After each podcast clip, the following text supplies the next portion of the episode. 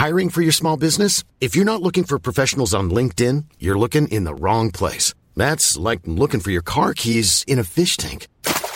LinkedIn helps you hire professionals you can't find anywhere else, even those who aren't actively searching for a new job but might be open to the perfect role. In a given month, over 70% of LinkedIn users don't even visit other leading job sites. So start looking in the right place. With LinkedIn, you can hire professionals like a professional. Post your free job on linkedin.com slash people today. Even on a budget, quality is non-negotiable. That's why Quince is the place to score high-end essentials at 50 to 80% less than similar brands. Get your hands on buttery soft cashmere sweaters from just 60 bucks, Italian leather jackets, and so much more. And the best part about Quince, they exclusively partner with factories committed to safe, ethical, and responsible manufacturing. Elevate your style without the elevated price tag with Quince. Go to quince.com slash upgrade for free shipping and 365-day returns. Want to get a chiseled look in the jawline? Sculpt and shape your jawline with added volume from Juvederm Volux XC. Juvederm Volux XC is an injectable gel specifically designed to be robust enough to improve moderate to severe loss of jawline definition. And it is the first and only hyaluronic acid filler approved for the jawline. Add volume to your jawline for a chiseled look with Juvederm Volux XC. For important safety information and to find a licensed specialist, visit juvederm.com. That's J U V E D E R M.com. Not for people with severe allergic reactions, allergies to lidocaine, or the proteins used in Juvederm. Common side effects include injection site redness, swelling, pain, tenderness, firmness, lumps, bumps, bruising, discoloration, or itching. There's a risk of unintentional injection into a blood vessel, which can cause vision abnormalities, blindness, stroke, temporary scabs, or scarring. Talk to a licensed specialist to find out if it's right for you. Visit juvederm.com. That's J U V E D E R M.com. اصلا کی نامگذاری کرده اینا رو و به چه حقی این کار کرده یعنی شما مثلا تصور کن که یکی نشسته بعد گفته که خب اسم این کار رو بذاریم تجاوز اسم اون رو بذاریم تعرض اسم اینو بذاریم مثلا آزار اگه مثلا دخول مثلا واژینال اتفاق افتاد اسمشو بذاریم مثلا تجاوز. اگه فقط مثلا در حد دستمالی و اینا بود اسمشو می‌ذاریم مثلا تعرض. با اینکه این این آدم اصلا کیه که داره این اسم گذاری می‌کنه؟ و خب قطعا یه آدم نیست. ما این فرهنگمونه جامعهمونه هممونیم. یه جایی احساس می‌کنی که چون داری یه چیزی رو پنهان می‌کنی یه اتفاق بزرگی رو که اگر این یه تابوی اجتماعی نبود این اتفاق رو قطعا مطرح می‌کردی با دیگران کمک می‌گرفتی اصلا مطرحش می‌کردی ببینی چی میشه. شاید شاید مثلا دنبال مثلا سیستم غذایی رو می‌گرفتی اینجور چیزا و این کار رو نکردی. احساس می‌کنم این رازداری این رازی که سنگین هم هست رازداریه یه جور احساس فریب کار بودن رو میده.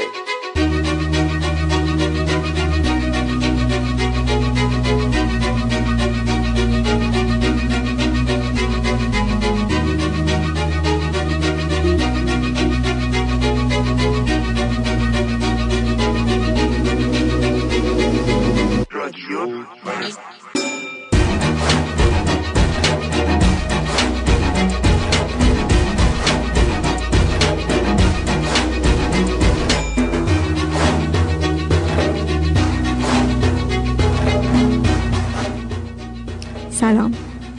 این 18 همین قسمت رادیو مرزه. من مرزیه هستم و توی این پادکست میرم سراغ موضوعاتی که باعث فاصله و جدا افتادگی بین آدم ها میشن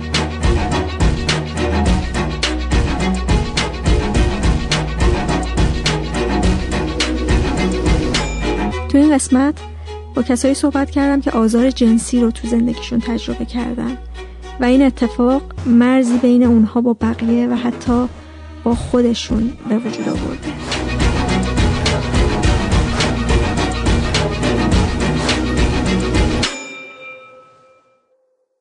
تو ذهن خیلی از آدما آزار جنسی دستبندی ها و درجات مختلفی داره و بر اساس این دستبندی ها و شدت و ضعفی که مسئله تو ذهنشون داره نامگذاری ها هم فرق می‌کنه.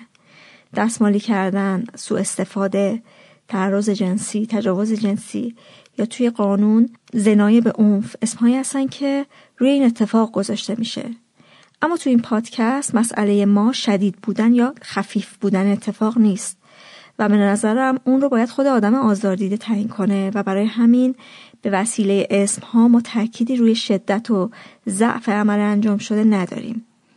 در این پادکست مسئله هم خود اتفاق نیست و از این به عمد عبور می‌کنیم.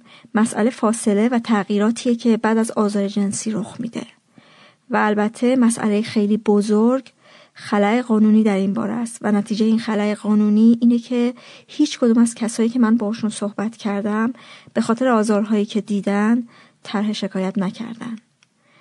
قانون مجازات در ایران درباره انواع آزار جنسی ساکته و تا جایی که دیدم و امیدوارم که حرفم در این باره دقیق باشه فقط در مورد یه نوع آزار جنسی ماده قانونی داره که با عنوان زنای به عنف ازش یاد میشه و به سکسی گفته میشه که در اون با زور و خشونت دخول صورت گرفته باشه.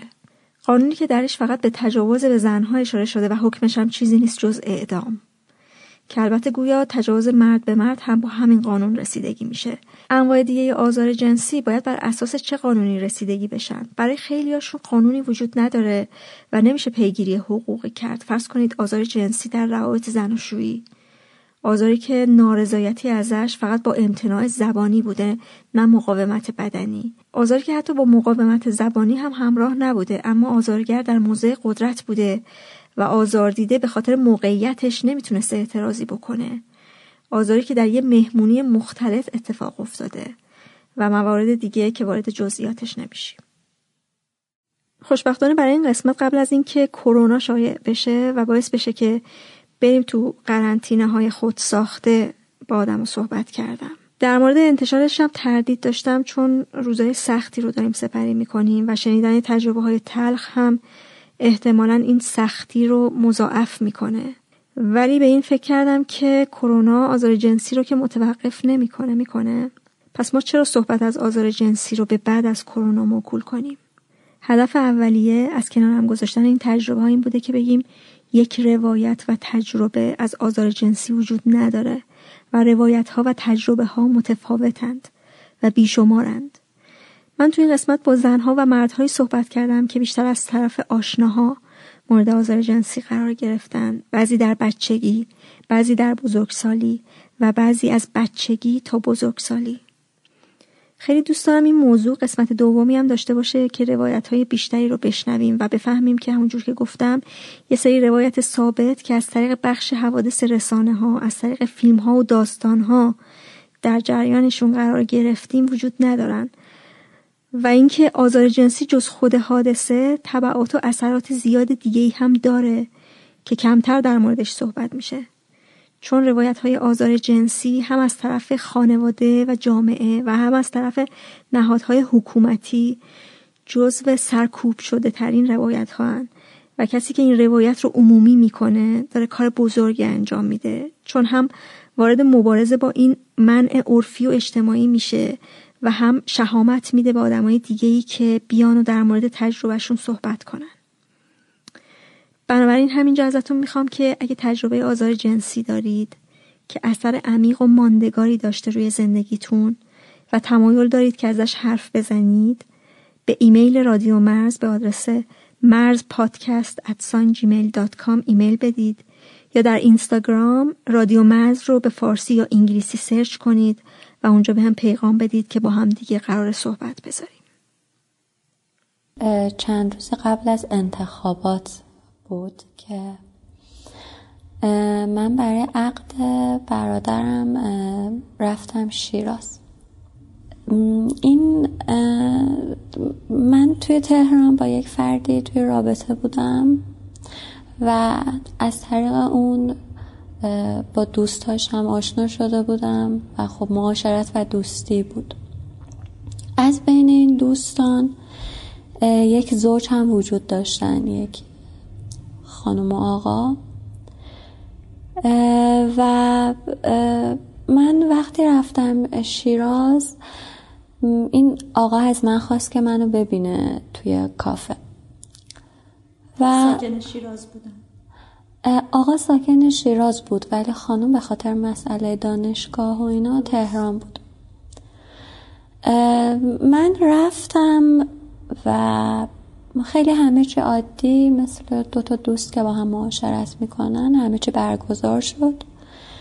و یک پیشینه بود در دوستی ما که اگر مشکلی پیش می اومد برای کسی بقیه می‌رفتن خونه و سر می زدن مثلا تولد زن همین آقا بود که من رفتم پیش این آقا و خونه رو با هم مرتب کردیم. اتفاق خاصی نیفتاد. یعنی خیلی اتفاق محتملی بود که من برم خونه از حالا کافه.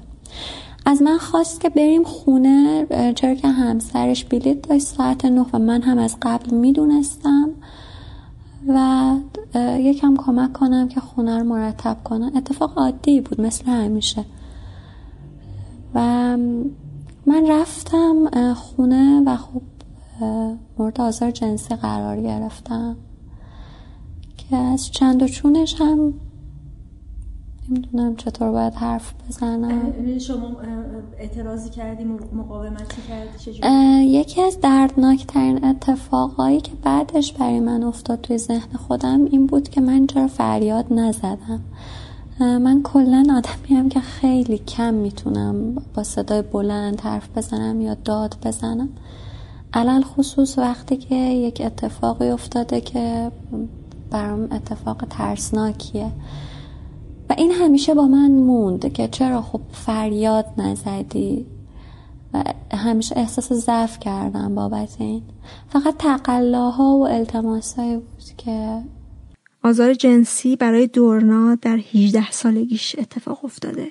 سه سال پیش. اردیبهشت 1396 بعد دقیقا فرداش عقد برادرم بود. اون هم رد شد و من اومدم تهران همون روز. به اون فردی که باش توی رابطه بودم و از طریق اون این افراد رو میشناختم گفتم و من شنبه این حرف رو زدم یعنی بیان کردم مسئلمو و یک شنبه اون فرد اومد گفت من دیگه نمی‌تونم این رابطه رو ادامه بدم. و اول گفتم که خب شاید باور نکردن خب من اون موقع بچه بودم سال اولی بود که اومده بودم دانشگاه 18 سالم بود. و خیلی از اینجور چیزا سر در نمی آوردم احساس می‌کردم باید حقانیت خودم رو ثابت کنم که نه این اتفاق افتاده. این فرد رفت و یعنی اون فردی که من باش تو رابطه بودم رفت به همسر اون آقا گفت که ایشون به خود همسرشون گفتن که تو این کار کردی و همچین اتفاقی افتاده که اون موقع یادمه دقیقا دو روز مونده بود به انتخابات چون همه چی با انتخابات الان به یاد میارم. که تماس ها و تهدید های عجیب قریب خب رابطه خانوادگی به خاطر که اینا شیراز بودن یه رابطه خانوادگی بین خانواده من و اون دوتا هم به وجود اومده بود. خب مثلا آدرس محل کار برادر منو داشت یا تهدید که خود اون آقا تهدید می‌کرد یا همسرش؟ خودش. تهدید می‌کرد که تو زندگی منو خراب کردی و من نمی‌ذارم همینجوری و با لحن خیلی رکیک تری و اینکه نمی‌ذارم پا تو بذاری شیراز. و یعنی نمیترسید شما شکایت کنید ازش؟ یعنی شما این حرف هم زدید که مثلا شکایت کنید یا؟ نه من اون موقع هیچ جوابی به هیچ کدوم از مسیجا و تهدیدا و هیچی ندادم و انگار اون هم فهمیده بود که من ترسیدم و این برش کافی بود. اون موقع اصلا به شکایت فکر کردیم اینکه نه مثلا فکر کردید بهش و بعدا گفتید خب نمیشه به خاطر یه سری دلایل. دقیقا من یک سال بعدش یادم افتاد که چرا اون موقع به شکایت فکر نکردم حتی. ولی خب بعدش هم با پرسجوهایی که خودم کرده بودم از هم دانشجو نه مشاوره جدی. اینطور شنیدم به خاطر که من خودم رفتم توی خونه احتمال اینکه بشه پیگیری کرد کمتره. و به خاطر همین فقط به خاطر این مثلا فکر کردید که شکایت نکنید. حالا ازش هم گذشته بود ولی مثلا این که خب خانواده در جریان قرار این خیلی اتفاق مهمتری بود که خانواده نباید در جریان قرار بگیره و اتفاق بدیه بالاخره. نه. اون فکرای اون موقع بود. خب هرچی جلو طرف همه چی تغییر کرد ولی مهم این بود که من اون لحظه بتونم قوای خودم رو جمع کنم. بعد خب رابطه ایشون و همسرش چطور شد؟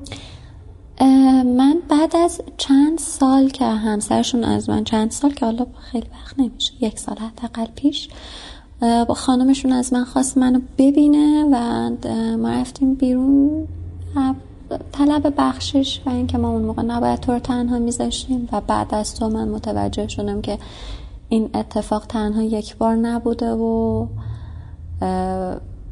در شرف جدایی هستیم و حتی گفت که چقدر خشونت خانگی انجام داده این آقا روشون و چقدر کتک خورده توی خونه به قولی از این مرد برای اینکه این جدایی پیش نیاد.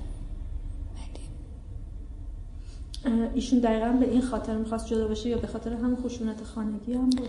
این خشونت خانگی ها انگار بعد از اصلا قضیه من پیش اومد. یعنی من وقتی گفتم و اینا دوچار مشکل شدن این اتفاقا پیش اومد و ضرب و شتم تو خونشون انگار اجرا شد. ولی که اینکه قبلش نه اینا شیش ماه بود تازه ازدواج کرده بودن. رابطه شما با پارتنرتون چطور شد؟ تموم شد همون موقع؟ آه با ایشون با چه توجیهی؟ یعنی مسئلهش چی بود؟ من تو رو می‌بینم یاد اون و اون اتفاقا میفتم شما باش صحبت کردید مفصل یا اینکه نه مثلا آره خیلی. و همچنان جواب یکی بود که من همچنان نمی‌تونم بپذیرم از تو که یعنی یه جور مقصر می‌دونست شما آره اینطور بود که به هر حال تو یه چراغ سبزی نشون دادی در این راه. و چرا تو توی این همه ما آدمیم دور همیم و دوستیم و معاشرت داریم چرا تو؟ خب این چرا من هم تا خیلی وقت با من بود. و پارتنرم بعد از شیش ماه برگشت و خواست دوباره ادامه رابطه رو از سر بگیریم و ادامه بدیم و من اون موقع تحت درمان بودم و خیلی افسردگی خیلی حادی داشتم و اصلا اینطور بودم که هر کس می‌خواد بیاد و هر کس می‌خواد بره اصلا هیچ اهمیتی نداشت. و قبول کردم. بعد دیدم چقدر سخت که اون هم از همین عذاب وجدان پیش اومده اصلا. و وقتی که مشخص شده نه این فرد با افراد دیگه هم این کارو کرده و حتی خودش بعد از یه مدت گفته آره همچین اتفاقی افتاده. و بازم رابطه طولی نکشید. این دوباره تموم شد. این بار به خاطر افسردگی شما یا دلیلی؟ شاید دلیل خیلی واضحش این بود که من یک بار خودکشی ناموفق داشتم بعد از اون ماجرا و این برای پارتنرم سخت بود و احساس می‌کرد که خب تو باید بالاخره بعد از یه مدت از تو این حال در بیای. بالاخره گذشته. و اینطور بود که اون دید نه هنوز هم نمی‌تونه حالا برای عذاب وجدان خودش پیش اومده پا جلو گذاشته. ولی تحمل اینکه بخواد حمایت کنه دوباره از این حال من و اون اتفاقی که توی پیشینه من افتادن نداره. دورنا تعریف کرد که بعد از این جریان قرار بوده که امتحانای دانشگاهش برگزار بشه. یه روز میره دانشگاه و اتفاقی که براش افتاده رو با روانشناس دانشگاه در میون می‌ذاره. روانشناس دانشگاه خیلی شوکه میشه و بهش میگه که داری خیلی راحت در مورد این ماجرا حرف می‌زنی. سعی داره که دورنا باور کنه که اتفاق بدی براش افتاده و بهش اصرار می‌کنه که تم رو براش حذف کنه اما دورنا قبول نمی‌کنه و خودش میگه که اون موقع باور نداشته که اتفاق خیلی بدی براش افتاده و میره امتحاناش رو هم میده و درسش رو پاس می‌کنه. یعنی اون, اون بیشتر تقلا داشته از من که ببین اتفاق بعدی افتاده و من همچنان توی اون وضعیت بودم که نمی‌خواستم قبول کنم. و بعدش تازه افتادم روی فکر کردن و اون خوره فکری و بازسازی همه چی خوابای خیلی بد. دیگه شبا نمی‌تونستم راحت بخوابم. و کم کم شروع شد. اولین تغییری که شاید خیلی ها این باور رو نداشته باشن که از اون لحظه شروع شده. ولی منی که درون خودم و با خودم هستم می‌دونستم که از اون لحظه شروع شد. حس بیزاری از خود انگار. اینکه آدم از هستی خودش ناامید میشه. خیلی چیزای کوچیکی که اتفاق افتاده اون بین همین که من نتونستم فریاد بزنم خودم و هرگز مورد اتهام قرار ندادم و نگفتم نه تو مقصری از همون ابتدا تا همین الان. ولی احساس ضعف می‌داد بهم که من نتونستم از خودم دفاع کنم. این بیشترین حسی بود که برای من ایجاد شد اینکه دیگه خودم رو پس می‌زدم مدام. و بدتر از اون این بود که من خواسته یا ناخواسته توی بقیه اتفاقات زندگیم و توی بقیه پیش ها نقش قربانی رو به خودم گرفتم. و نمی‌دونم چرا. اتفاق لذت بخشی نیست. یعنی نمی‌تونم بگم انتخاب خودم بوده که خب بهتره تراژیک تره دراما داره. نه واقعا اینطور نیست. ولی من توی بقیه ارتباطاتم توی بقیه های زندگیم خودم رو قربانی کردم. در جایگاه قربانی خودم رو قرار دادم. چیزی که بعد از این اتفاق دورنا رو آزار داده اینه که اطرافیان که شامل دوستانش میشه نه خانواده چون به خانواده نگفته بوده ماجرا رو. اینه که این باور در اونها وجود نداشته که اتفاقی که برای دورنا افتاده تبدیل به مسئله لاینحلی شده براش. چرا من اون موقع نتونستم از پدرم پرفرز حمایت بخوام؟ خب چرا نخواستی دورنا؟ چرا نرفتی بگی بابا برای من همچین اتفاقی افتاده؟ و اینکه من تا مدت ها از عزیزترین افراد خودم احساس بیزاری می کردم به خاطر اینکه این اجازه رو به من نداده بودن که اگر من دوچار مشکل شدم برم و باهاشون در میون بذارم. انگار اونا این خط رو به من نداده بودن. نگفتی یه جا نگفته بودن تو می‌تونی بیای به ما بگی و ما حمایتت کنیم. اگه می‌گفتید چه اتفاقی میفته مثلا می‌رفتید با پدرتون صحبت می‌کردید چی می‌شد؟ شاید همه چی راحت تر می‌شد چون حداقل اونا مثل همه اتفاقاتی که تا الان افتاده شاید یه سیلی به من بزنن. ولی هیچ وقت تردم نمی‌کنن. اونطور که من از توی رابطه ترد شدم از روابط دوستیم ترد شدم حتی. این اتفاق نمیافتاد و این اتفاق خیلی خوبی بود. ولی مشکل پدر مادر و برادر و خانواده من در کل این بود که این جرأت رو به من نداده بودن نسبت به خودشون. اصلا در مورد مسائل جنسی آموزش جنسی و اینا با شما صحبت کرده بودن یا اینکه نه مطلقا توی خونه؟ نه مطلقا حرفی پیش نمی خب اینم یه عامل دیگه است که مسئوته آره. همچین چیزی در خانواده. آره من اولین باری که فهمیدن که من این ماجرا رو می‌دونم که من رفتم توی مدرسه دبستان بودم و گفته بودم یکی از مادرها اومده و به مامانم شکایت کرده و من کتک خوردم اینو حتی یادم که آره من کتک خوردم سر این قضیه ولی باز هم به حدی من آزار دیده بودم که ترجیح می‌دادم کتک بخورم توی خونه. الان که برمیگردم میگم کاش اون اتفاق افتاده بود.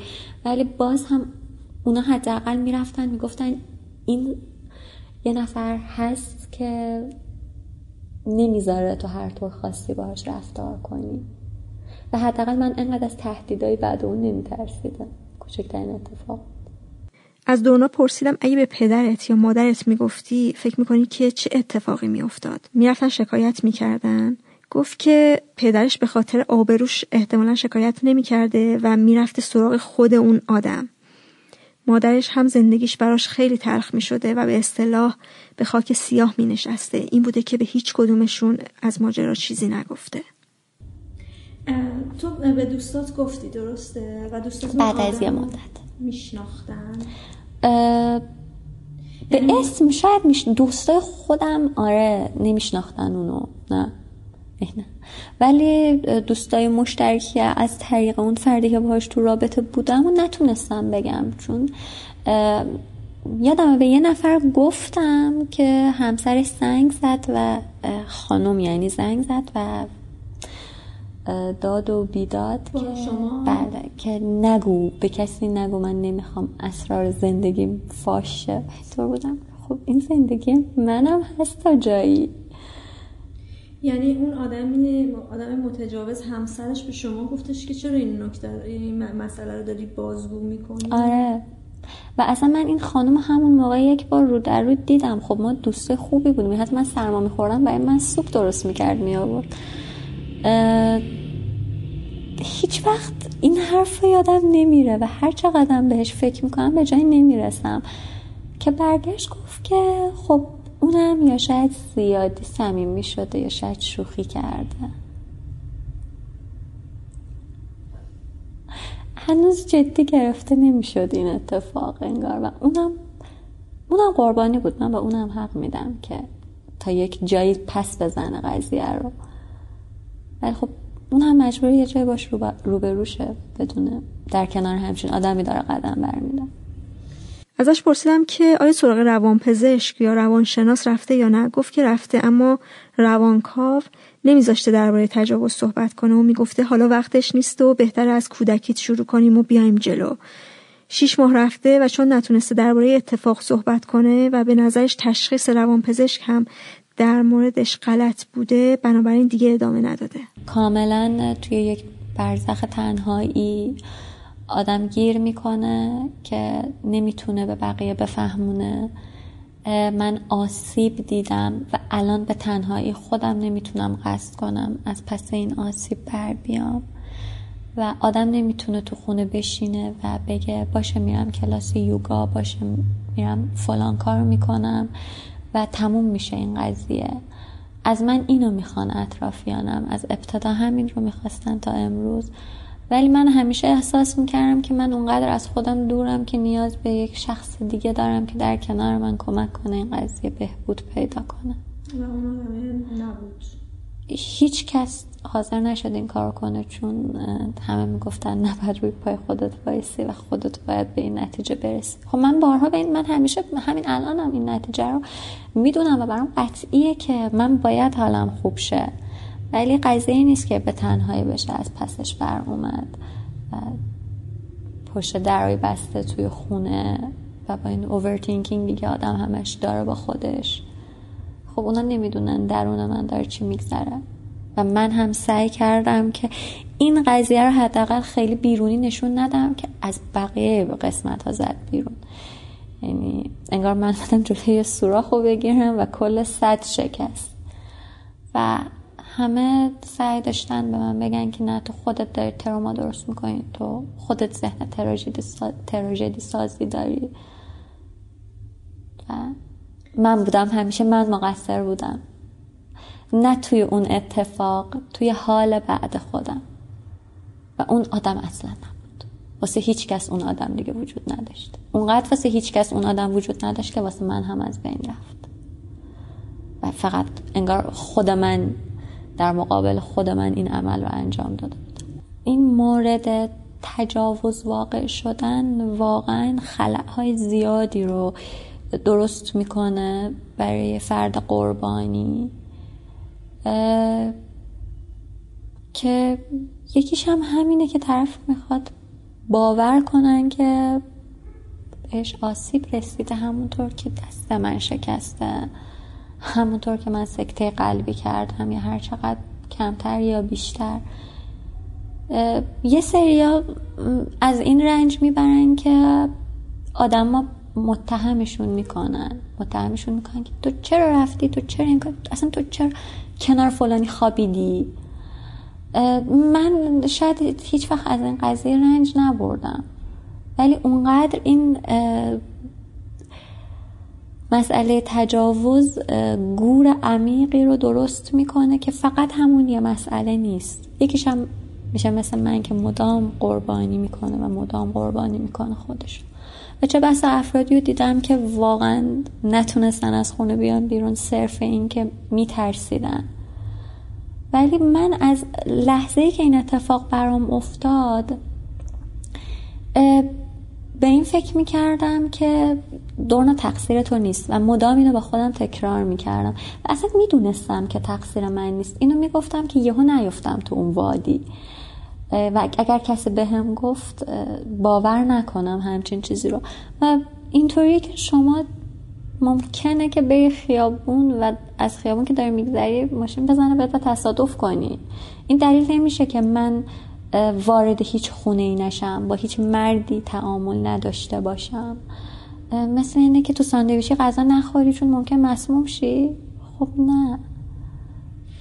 من اینو بارها دیدم و هر جا راجبش حرف زدم متوجه این قضیه شدم که مسئله تجاوز رو فقط اونهایی متوجهش میشن که مورد تجاوز واقع شدن. بقیه نمی‌خوان متوجهشن و اینکه نه آموزشی دیدن راجبش نه توی جامعه مرد سالار ما کسی تونسته ازش حرف بزنه خیلی و همینجوری توی سکوتی مونده. همین سکوت باعث میشه که درک کم شه از این قضیه. اصلا آدما نخوان که درکش کنن نخوان به اون سمت برن و بهش فکر کنن. و همیشه اون فردی که مورد تجاوز قرار گرفته برای من اینطور بود که بالاخره از نگاه دیگران یه،, یه اشتباهی کرده. حالا مهم نیست اون اشتباهی اینه که اونجا رفته اون کارو کرده گفته خندیده. به قولی اصلا لاس زده. کلمه‌ای که استفاده میشه خیلی راحت. یا اینکه نه خودش خیلی جدی گرفته خودش علکی ناراحته. حالا برای ما هم خیلی اتفاق افتاده. این خیلی چیزی بود که من بهش رسیدم و دیدم آدم میگن که حالا برای منم یه اتفاق مثلا چی بگم؟ یه اتفاق روانی توی ساید دیگه. برای منم همچین اتفاق باشه. در کنار هم قرار نده. من نمیگم اتفاقی که برای تو افتاده کوچیکه. ولی نخوا بگی چون تو تونستی از اون تراما در بیای منم بتونم به راحتی در بیام. و اگر روان تو الان نژند نیست قرار نیست که من راحت و آسوده مثل تو باشم.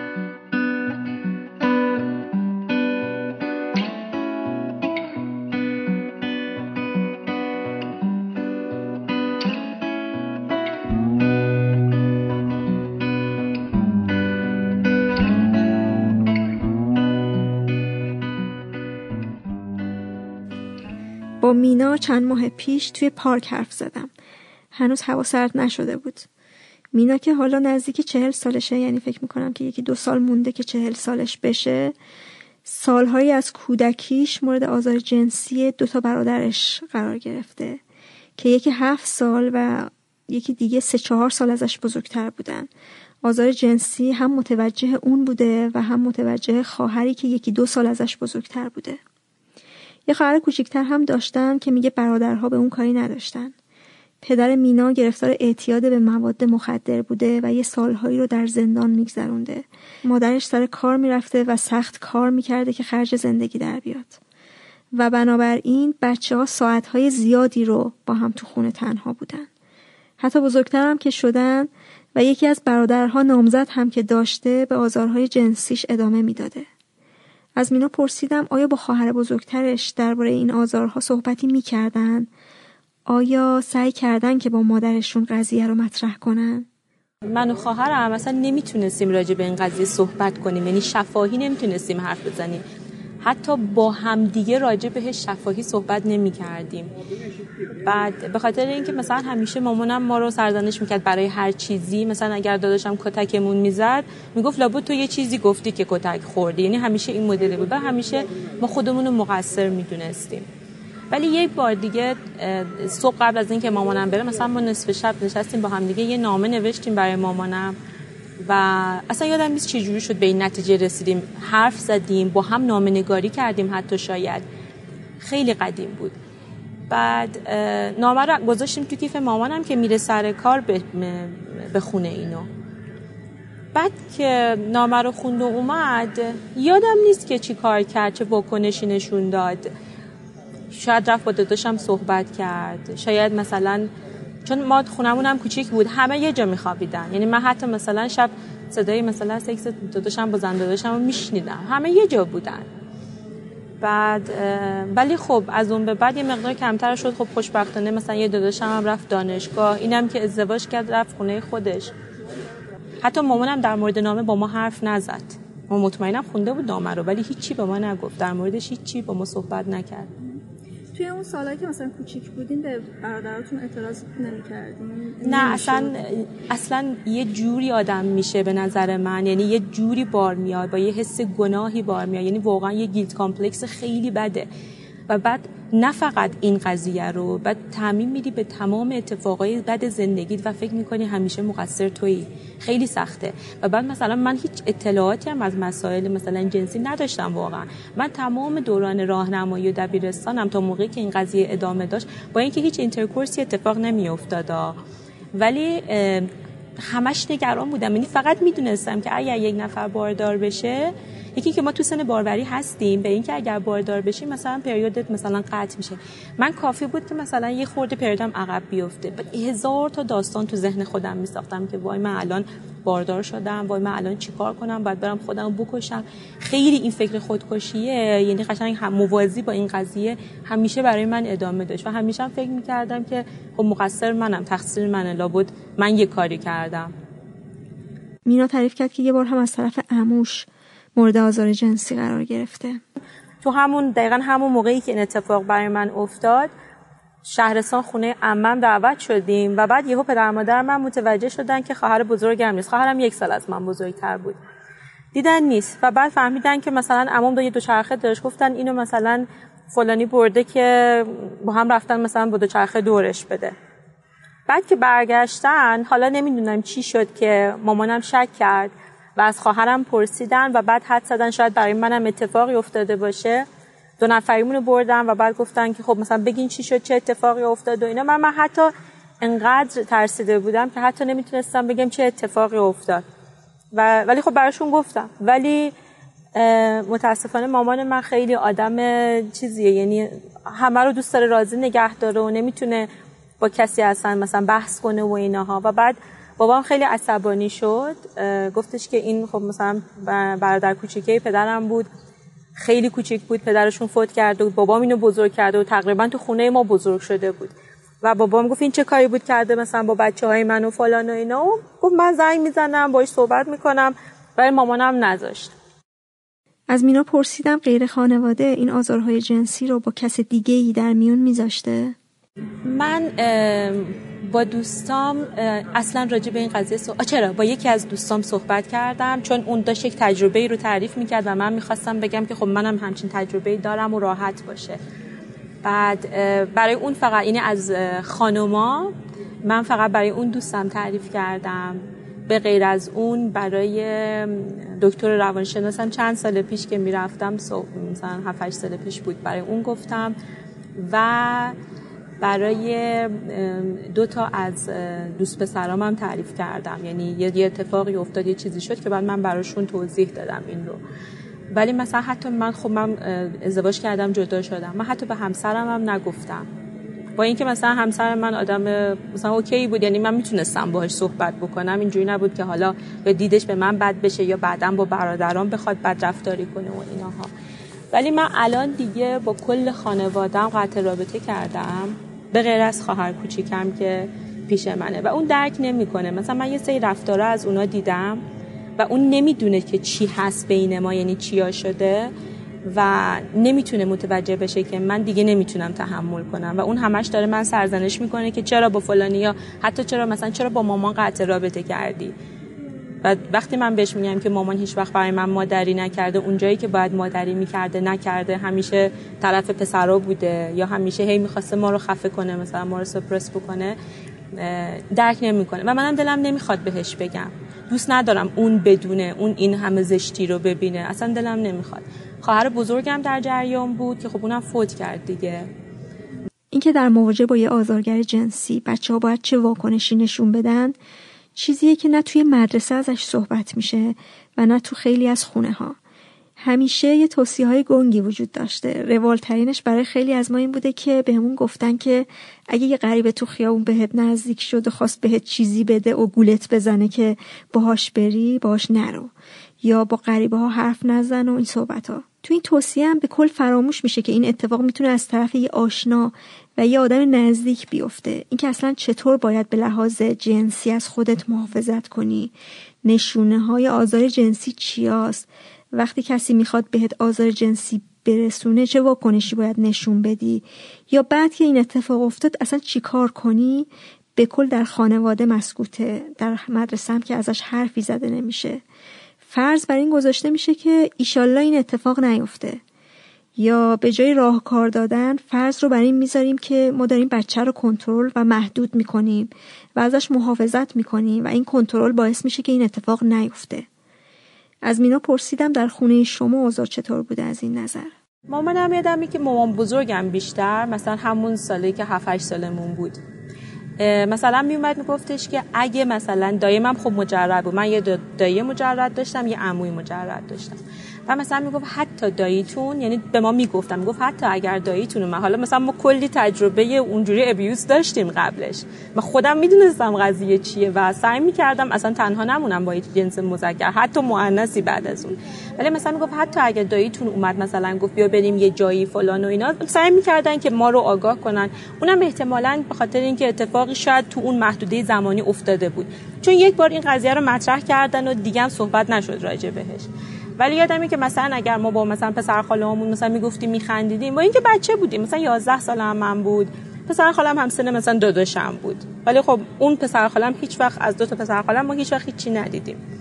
بعد اون مثلا میگفتش که چه معنی داره که دختر با پسر بخنده؟ درسته بود پسر خالته ولی نامحرمه ولی نباید فلان کنی الول ولی همون یک بار بود که گفتن حتی اگر داییت بود حتی اگر عمود بود. نباید برین نباید برین پیششون.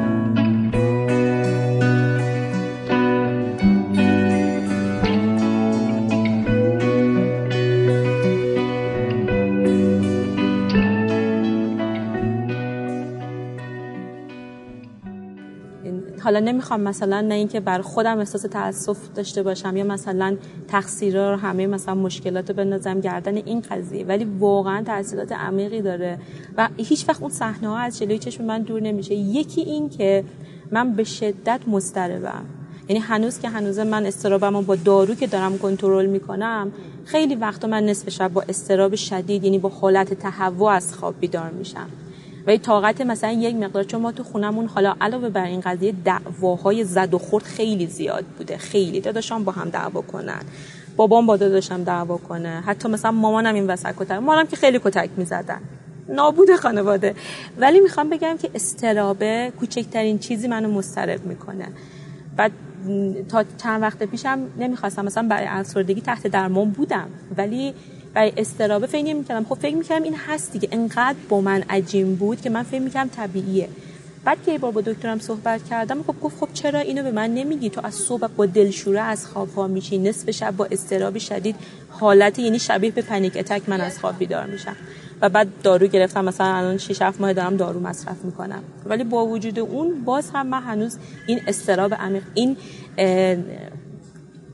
قدرت نگفتن نداشتن. یعنی من توی یه جاهایی نمی‌تونم اصلا واکنش نشون بدم. به عنوان مثال یکی از ترس های من اینه که مثلا من تو خیابون یه نفر به من حمله کنه یا بخواد مثلا حتی کیف منو بگیره و من حتی نتونم داد بزنم. نمی‌تونم. این تو اون شرایطی که من باید از یه نفر کمک بخوام هرگز نتونستم کمک بخوام. اگر می‌دونستم که می‌تونم راجع بهش صحبت کنم. و اگر می‌دونستم که اگر صحبت بکنم چون دیدم موقعی که عموی من این کار رو کرد و اتفاقی نیفتاد فقط اینکه مثلا اگر ما می‌رفتیم انگار فقط بابا مثلا به عموم گفته بود دیگه حق نداریم مثلا اینا رو جای بعد نمیذاش مثلا ما با عمومون جای بریم. قبلا خیلی ما رو این ور اون ور می‌برد. یه دو چرخه داشت و هی ما رو مثلا دور می‌داد و اینها ولی اگر من می‌دونستم که اولا که چطور صحبت کنم چطور از خودم حفاظت کنم چطور صحبت کنم چطور حتی مخالفت کنم با چیزی من تا سالها نمی‌تونستم با چیزی مخالفت الانم خیلی سختمه. الان من آگاهانه دارم واکنش نشون میدم به آدما و به رفتارهاشون.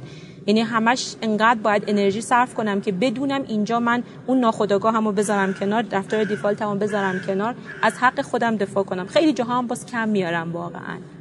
به سکوت واقعا چیز می‌کنم. به سکوت بسنده می‌کنم واقعا. به خاطر اینکه باز سرزنش نشم به خاطر اینکه من شاید حرفی زدم اتفاقی افتاده. من اتفاقا موقعی که مثلا تینیجر بودم به این فکر می‌کردم. گفتم مثلا پاشم برم پیش پلیس بگم قضیه اینه.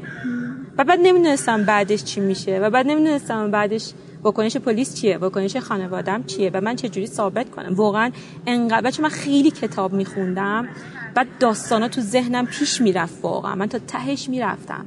بعد آخر میترسیدم. از عواقبش میترسیدم. و واقعا نمی‌گفتم دیگه. ولی یکی از واقعا همونطور که گفتم یکی از شدیدترین استرابای دوران نوجوانی که دوران نوجوانی خودش استراب داره. درس و کنکور. و فکر کنیم من مثلا تازه اینقدر فشار درسی روم بود من مدرسه تیزهوشان می‌رفتم هم راهنمایی هم دبیرستان. تمام اینا رو من فشار بود. یعنی اصلا وقتی فکر می‌کنم همیشه به خودم میگم میگم من اگه سروایو کردم دیگه از این به بعدم هر چی تو زندگیم پیش بیاد این اینو من قوی می‌کنه واقعا. یعنی به خودم میگم خب این بود این بود این بود. ما علاوه مالی در مزیقه بودیم. یعنی مثلا واقعا من یه مدتی کفش نداشتم. یه کفش داشتیم مثل بچهای آسمان. من و مامانم با هم مشترک بودیم. اون اگه میومد خونه من می‌تونستم برم بیرون با هم بیرون نمی‌تونستیم بریم.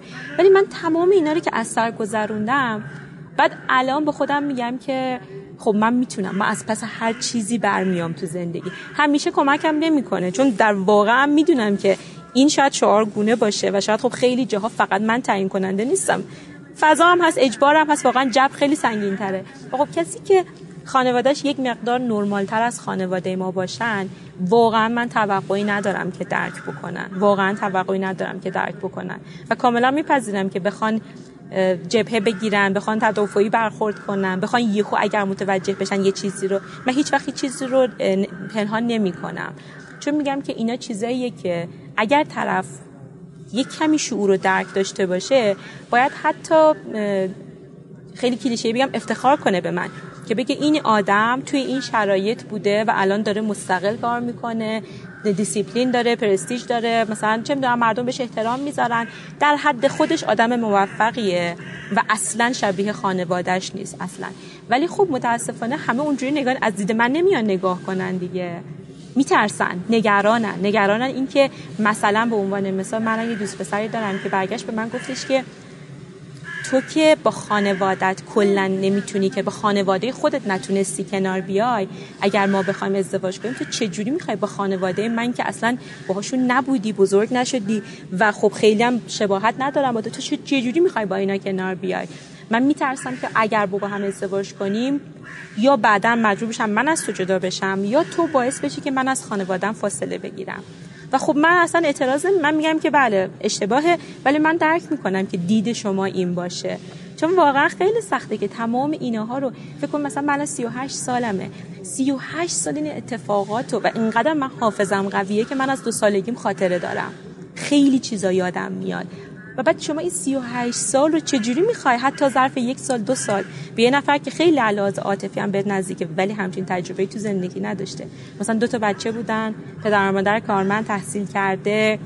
خانواده که یه خانواده متوسط دیگه. درک نمی‌کنن واقعا. خیلی سخته براشون درک کردن. یه خانواده که میشینن پای تلویزیون سریال می‌بینن اینجوری می‌کنن فوش میدن به کاراکتر مثلا توی اینا این مدلی دیگه. واقعا نمیشه توقعی داد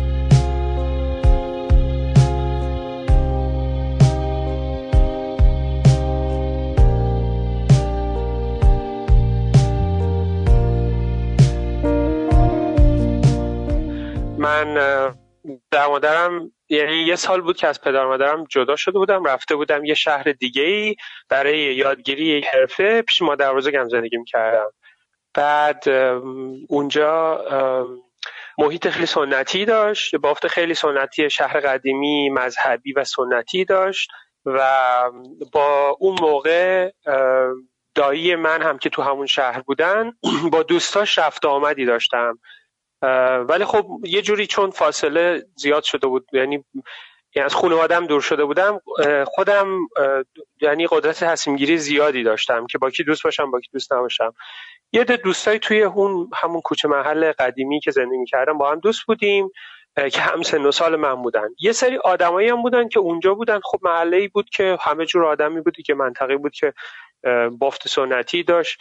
یه سری آدم بودن که خب آدمایی که خیلی چیز نبودن. دیگه توی فازی نبودن که من با اینا دوستی کنم و رفت آمد داشته باشم. بزرگتر بودن. اتفاق به این صورت بود که من از طریق یکی از دو تا از دوستایی که بهشون اعتماد داشتم در واقع فروخته شدم. انگار به من خیانت کردن منو بردن توی خونه ای که اون آدم بزرگی که در واقع حال آدم لات و گندلاتی اصطلاحا بود اونجا هم بود. دوتا هم قیبشون زد. اون دوتا که من فکر کردم دوست من قیبشون زد که من حالا به خود برداشتم بود که حالا اینا هم تطمیع شدن یا یه جوری بهشون یه جوری اون آدمه اینا هم یه جوری فریب داده. ولی خب در نهایت خیانت بود که بعد اونم منو تنها گذاشتم با اون آدمی که بتونه از من مثلا بهره جنسی کنه. بعدش هم که خب اونا رفتن و این اتفاق افتاد و بعد در واقع از همون لحظه شروع شد. محسن آزار جنسی براش توی 17 سالگی اتفاق افتاده یعنی 28 سال پیش. محسن الان 45 سالشه و ساکن آمریکاست.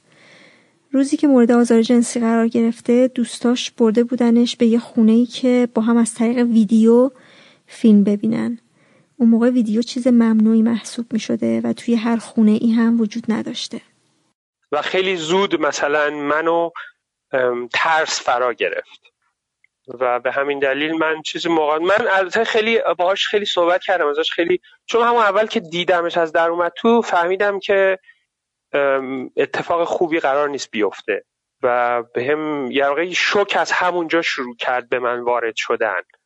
می‌دونی انگار مثلا مثل مکانیزم بدنم وارد فاز شوک شد و دیگه اونجا خیلی تصمیم درست خیلی زود منجر به این شد که من شروع کنم التماس کردن. چون تو اون بافت های قدیمی هم اضافه کنم تو اون محل های قدیمی تو اون بافت های قدیمی می‌دونین فائل بودن و بهره جنسی بردن که تو فرهنگ قدیمی ما اینجا بوده دیگه. حالا کشورهای اطراف هم همینطور خود ایران هم همینطور. یه چیزیه که توی دنیای مردونه و پسرونه یه چیز مهمیه. انگار تو دست بالاتر داری یا امتیازی داری. مثلا وقتی این کار با یه نفر کردی اونو یه جوری به بند کشیدی کوچیکترش کردی. اصلا یه چیز غیر قابل. و من اینو به طور شهودی میفهمیدم. مثلا لازم نبود. مثلا میفهمیدم که این یه جور یه جور بهره بردنیه که من بازنده میشم. می‌دونی؟ از محسن پرسیدم که بعدش با اون دوستا چیکار کردی؟ اصلا تونستی باهاشون در مورد این قضیه صحبت کنی؟ اونا رو من دیدم. خب توی محله بودیم با اونا هم قطار بودیم. اونا پیش دستی کردن. و گفتن آها چی شد راستی اون شب؟ این اومد ما رو بیرون کرد اینا. چی شد راستی؟ ما که یه ذره گیت شدیم نمی‌دونم اینجوری شد. به سر چی شد؟ اینجوری سنبلش کردن و منم نمی‌دونم چرا اصلا به روم نیوردم چون می‌دونستم سمری نداره فایده ای نداره. انگار انگار اون ضرب اون ضربه من خورده بودم. حالا اینا رو بیام. انگار فقط چیزی که گذاشت که خب من فهمیدم خیانت شده بهم به اصلا من سو استفاده شده. من تنهام تو این قضیه فعلا نه کسی هست نه نه جایی هست که باش مثلا موضوع مطرح کنم می‌خوام صحبت والا اینقدر فکر کنم عنصر شرم قضیه زیاد بود برای من. آها یه چیزی اتفاقی افتاد این که من احساس گناه می‌کردم.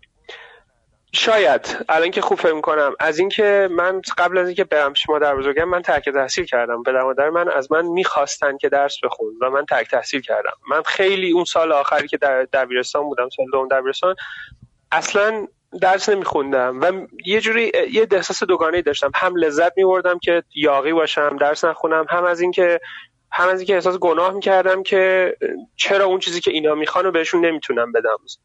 دوست نداشتم درس بخونم. و فکر می‌کنم که اونجاها یه همچی احساس گناهی تو background من بود که من اومدم. اصلا یه شهر دیگه. اینا کیان؟ اینا دوستای من نیستن. این چرا این اتفاق افتاد؟ اصلا همه چی کنم یه بخششو گناهشو خودم تنهایی به دوش میکشیدم که آها من تقصیر منه. چرا با این آدما؟ چرا با این دوست؟ چرا اینجا؟ چرا اصلا دور از پدر مادرم؟ چرا جای ناامن؟ می‌بینی شروع کنم خیلی دور قضیه ولی می‌کنم یه بخششو خوب که فکر می‌کنم احساس می‌کنم خیلی تمایل به یعنی سرزنش خودم پیدا کرده بودم که این اتفاق افتاد بخشش تقصیر من یا حداقل گناه منه یا کار اصلی گناه منه. ازش پرسیدم که بعد از این اتفاق چه تغییراتی درت به وجود اومد؟ به بود روانی قضیه که من فکر می‌کنم یعنی فکر کردم فکر می‌کنم اونجا اولین جایی توی زندگی من با من یادم 17 ساله خوشبین شاید خوشبین و ساده. فکر می‌کنم اونجا اولین جایی که شاید برای آدم مختلف جای مختلف باشه سن پایینتر یا بالاتر. شاید مثلا این ضربه ها اشکال مختلف داشته باشه برای آدم مختلف. به این نتیجه برسن. شاید هم اصلا هیچ موقع به این نتیجه رسن برای من اونجا اولین جایی بود توی زندگی فکر می‌کنم. انگار این پیام برای من درونی شد که زندگی جای ناامنیه. آدم جای آدم بزرگا آدم, آدم بزرگا قابل اعتماد نیستن و اینجا جای ناامنیه. انگار یه جور باور به این که آره تو ای خوب باشی که همه بچه ها دارن دیگه. حالا این باور به خوبی و طرف خوبی رو داشت گرایش به خوبی. این خوب باشی دنیا باید خوبه. انگار اونجا برای من اینطور شد که نه خیلی هم اینطوری نیست. یعنی انگار پیام درونی شد. این بود روانیش فکر می‌کنم که یه همچی اتفاقی اثرش رو توی حالا من سنم بود هم شخصیتم کامل شکل نگرفته بود. توی توسعه شخصیت من هم اثر داشت. یعنی من همونطور که بزرگ می شدم فکر می‌کنم این پیام درونی شده توی اعتماد به آدما توی اعتماد به مردار اعتماد به دیگران حتی اعتماد به خودم. که به حال خب منم حالا یه مرد بودم دیگه حالا یه پسر بودم. این که اینه. و کسایی که شاید تو این قضیه ازشون انتظار داشتی که بهت نزدیکتر می بودن تو می‌تونستی اینو بهشون بگی؟ شاید. مثلا پدر مادرت می‌دونی یک عالم ای کاش توی قضیه داره. ای کاش اینجوری بود. ای کاش یک کمکی ای کاش می‌تونستم با پدرم صحبت کنم ای کاش می‌تونستم بر... یکی بود می‌تونستم باش صحبت کنم چرا تنهام چرا این قضیه مثلا می‌دونی همه اینو به صورت ناخودآگاه وجود داره و این تاثیر خودش رو حالا توی اشکال مختلف می‌ذاره. محسن گفتش که بعد از یکی دو سال که از اتفاق گذشت تازه تونست درباره قضیه با یکی از دوستای دایش صحبت کنه که اون خیلی براش دلسوزی کرده و حتی گریش گرفته. و بعد نزدیک 20 سال بعد به خواهرش گفته و البته روان درمانی هم کمکش کرده که بتونه این اتفاق رو پشت سر بذاره. از محسن پرسیدم که فکر می‌کنی اگه به خانواده می‌گفتی چه اتفاقی میافتاد؟ اصلا از ذهنت گذشت که بهشون بگی. کنم اصلا اینطور نه. اصلا شرایطی نبود که من مطرح کنم. اصلا نمیفهمیدم عکس ازشون چه خواهد بود و فکر می‌کنم اون موقع به خاطر استکاکی که بین من و علل با خانوادم علل خصوص پدرم وجود داشت که اینکه من اصلا درس رو کنار گذاشته بودم رفته بودم یه جای دیگه مثلا یه شهر دیگه درس بخونم. و این تصمیم های من مورد تایید اینا نبود. من یه آدم کلا هنجار شکن یاقی تلقی می شدم این که اینو می‌گفتم اصلا با خودم این احتمال می‌دادم که دلسوزی که نخواهد بود. احساس نمی‌کنم پدر یادم از زاویه دلسوزی میاد جلو. چیزی که من لازم داشتم شاید همدلی بود اون موقع. شنیدن حالا کمک کمک به اینکه اصلا چطور این قضیه رو پردازشش کنی عبور کنی از این قضیه. چشم انداز جدید پیدا بکنی. مثلا اصلا این چیزها رو چیزی نبوده که مثلا توی پدر مادرم بتونم توی پدرم بتونم ببینم. مادرم هم شاید یه حالت دلسوزی اونم می‌دونستم که کمک زیادی نمی‌کنه یا حداقل انتظار نداشتم که اونا بتونن کمکی کنن. رابطه با پدرم همونطوری که گفتم خب خوب نبود. حداقل اون سالا رابطه خوبی نداشتم و می‌دونستم اصلا ممکنه که بگه خب اینم مزید بر علت اینم تصمیم که اگه اینطور می‌شد خیلی بدتر می‌شد قضیه. بگن خب این تصمیم خودت بود. اونجا اصلا نباید می‌رفتی. با این آدم اصلا نباید مثلا شاید وقت میگذروندی. اصلا اونجا چیکار می‌کردی؟ این محله کی بود؟ اون پسر کی بود؟ یه جوری گردن خودم میافتاد. یا حداقل این واهمه رو داشتم که به سر پیکان برگرده طرف خودم. بگن خب این تقصیر خودت. شما خودتونم احساس آدم شکست خورده یا مثلا قربانی رو داشتید یا اینکه نه مثلا سعی کردید که این ماجرا رو برای خودتون کوچیک کنید؟ بعضی این کار رو می‌کنن مثلا سعی می‌کنن فراموش کنن اصلا میگن این چیزی نبوده برای من یا اینکه نه مثلا این ماجرا برای خودتونم بزرگ بود و مدام بهش فکر می‌کردید؟ فکر کنم بیشتر حالت اوله. یعنی من مثلا اونم ناخداگاه فکر کنم قضیه رو فکر کنم فراموش و کوچیک کنم. توی ذهنم. فکر کردم قضیه چیزی بود حالا اتفاقی بود گذشت و اینا چیزی نبود و حالا کوچیک کنم.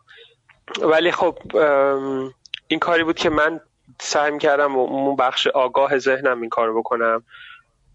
من فکر کنم ضربه های الان که بزرگتر شدم آگاهیم نسبت به این قضیه بیشتر شده می‌بینم خب اینجور ضربه ها معمولا یه بود حالا حافظه روانی دارن یه بود یه بود اصلا احساسی دارن که قشنگ ریشه در تن و بدن آدم داره. یعنی ضربه های سنگین ضربه های سنگین عاطفی این چیزی هستش که حالا سربازای بازنشسته که از جبهه برمیگردن توشون دیده میشه. مثلا در مورد سربازای خارجی من خیلی نشنیدم به اسم بیماری PTSD یا درسته.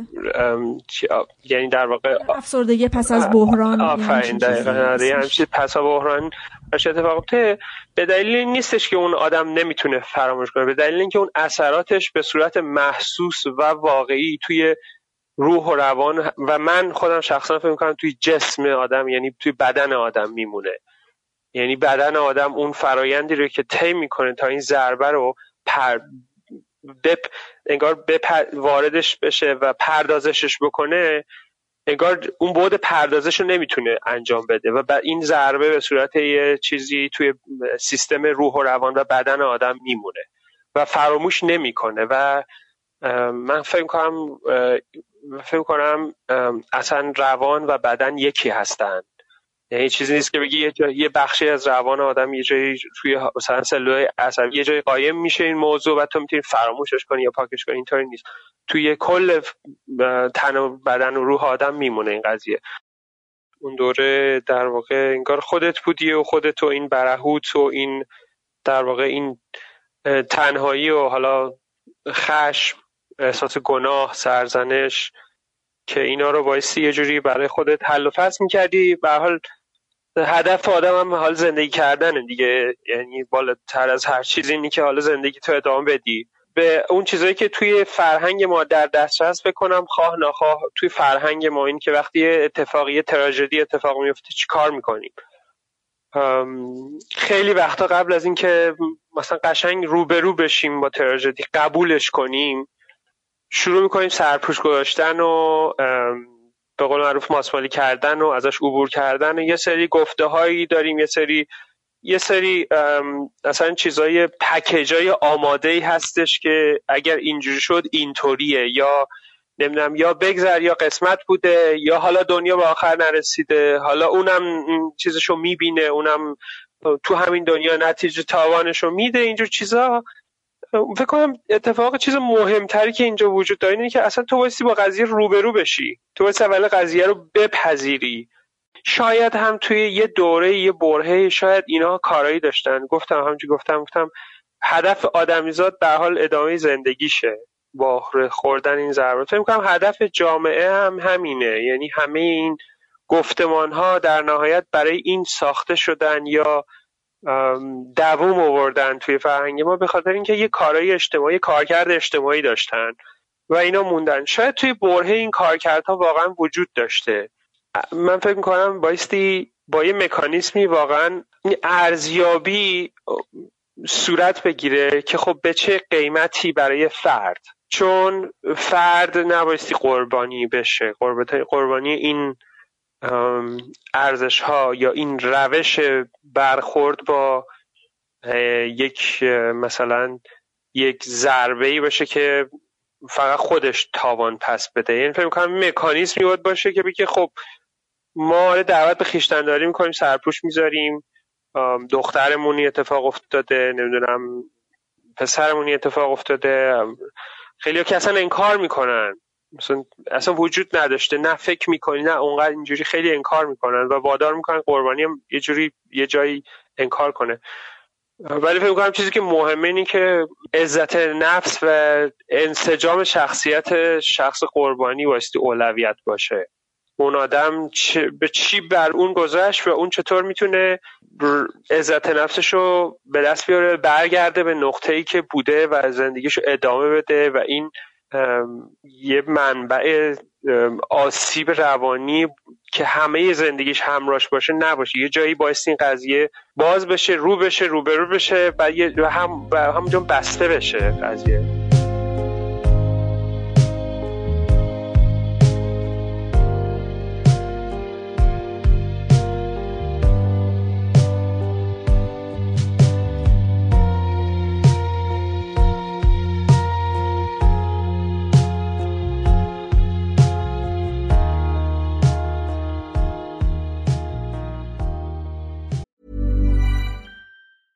I'm Sandra, and I'm just the professional your small business was looking for. But you didn't hire me because you didn't use LinkedIn jobs. LinkedIn has professionals you can't find anywhere else, including those who aren't actively looking for a new job but might be open to the perfect role, like me.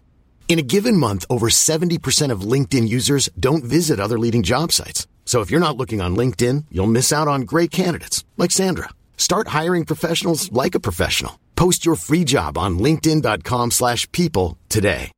If you're looking for plump lips that last, you need to know about Juvederm lip fillers. With Juvederm Volbella XC and Juvederm Ultra XC, your lip look, whether it's subtle or bold, can last up to one full year with optimal treatment and no additional maintenance. Find a licensed specialist and see if it's right for you at Juvederm.com today. That's J U V E D E R M.com. Add fullness to lips in adults over 21 with Juvederm Volbella XC or Juvederm Ultra XC. Do not use if you have severe allergies or a history of severe allergic reactions, or if you're allergic to lidocaine or the proteins used in Juvederm. Tell your doctor if you have a history of scarring or taking medicines that decrease the body's immune response or that can prolong bleeding. Common side effects include injection site redness, swelling, pain, tenderness, firmness, lumps, bumps, bruising, discoloration, or itching. As with all fillers, there's a rare risk of unintentional injection into a blood vessel, which can cause vision abnormalities, blindness, stroke, temporary scabs, or scarring.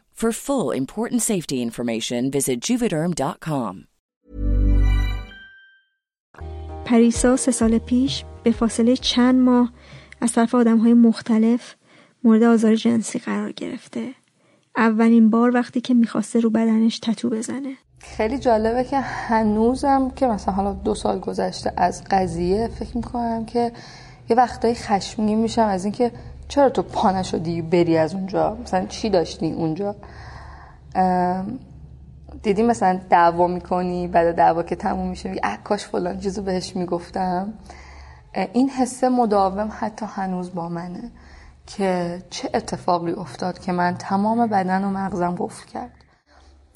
من انقدر متوجه نبودم که بعد از اینکه تتون تموم شد بلند شدم و اینجوری بودم که خب مرسی خیلی ممنون دستتون درد نکن چقدر میشه؟ بفرمایید خیلی لطف کنید خدافظ و اینم جز چیزاییه که همیشه تو مغزمه که این نایس بودنه این معدب بودنه اصلا از کجا اومده؟ چقدر چیز پیچیده ایه چقدر توی بطن تربیت و فرهنگ حالا حداقل خانواده من بوده.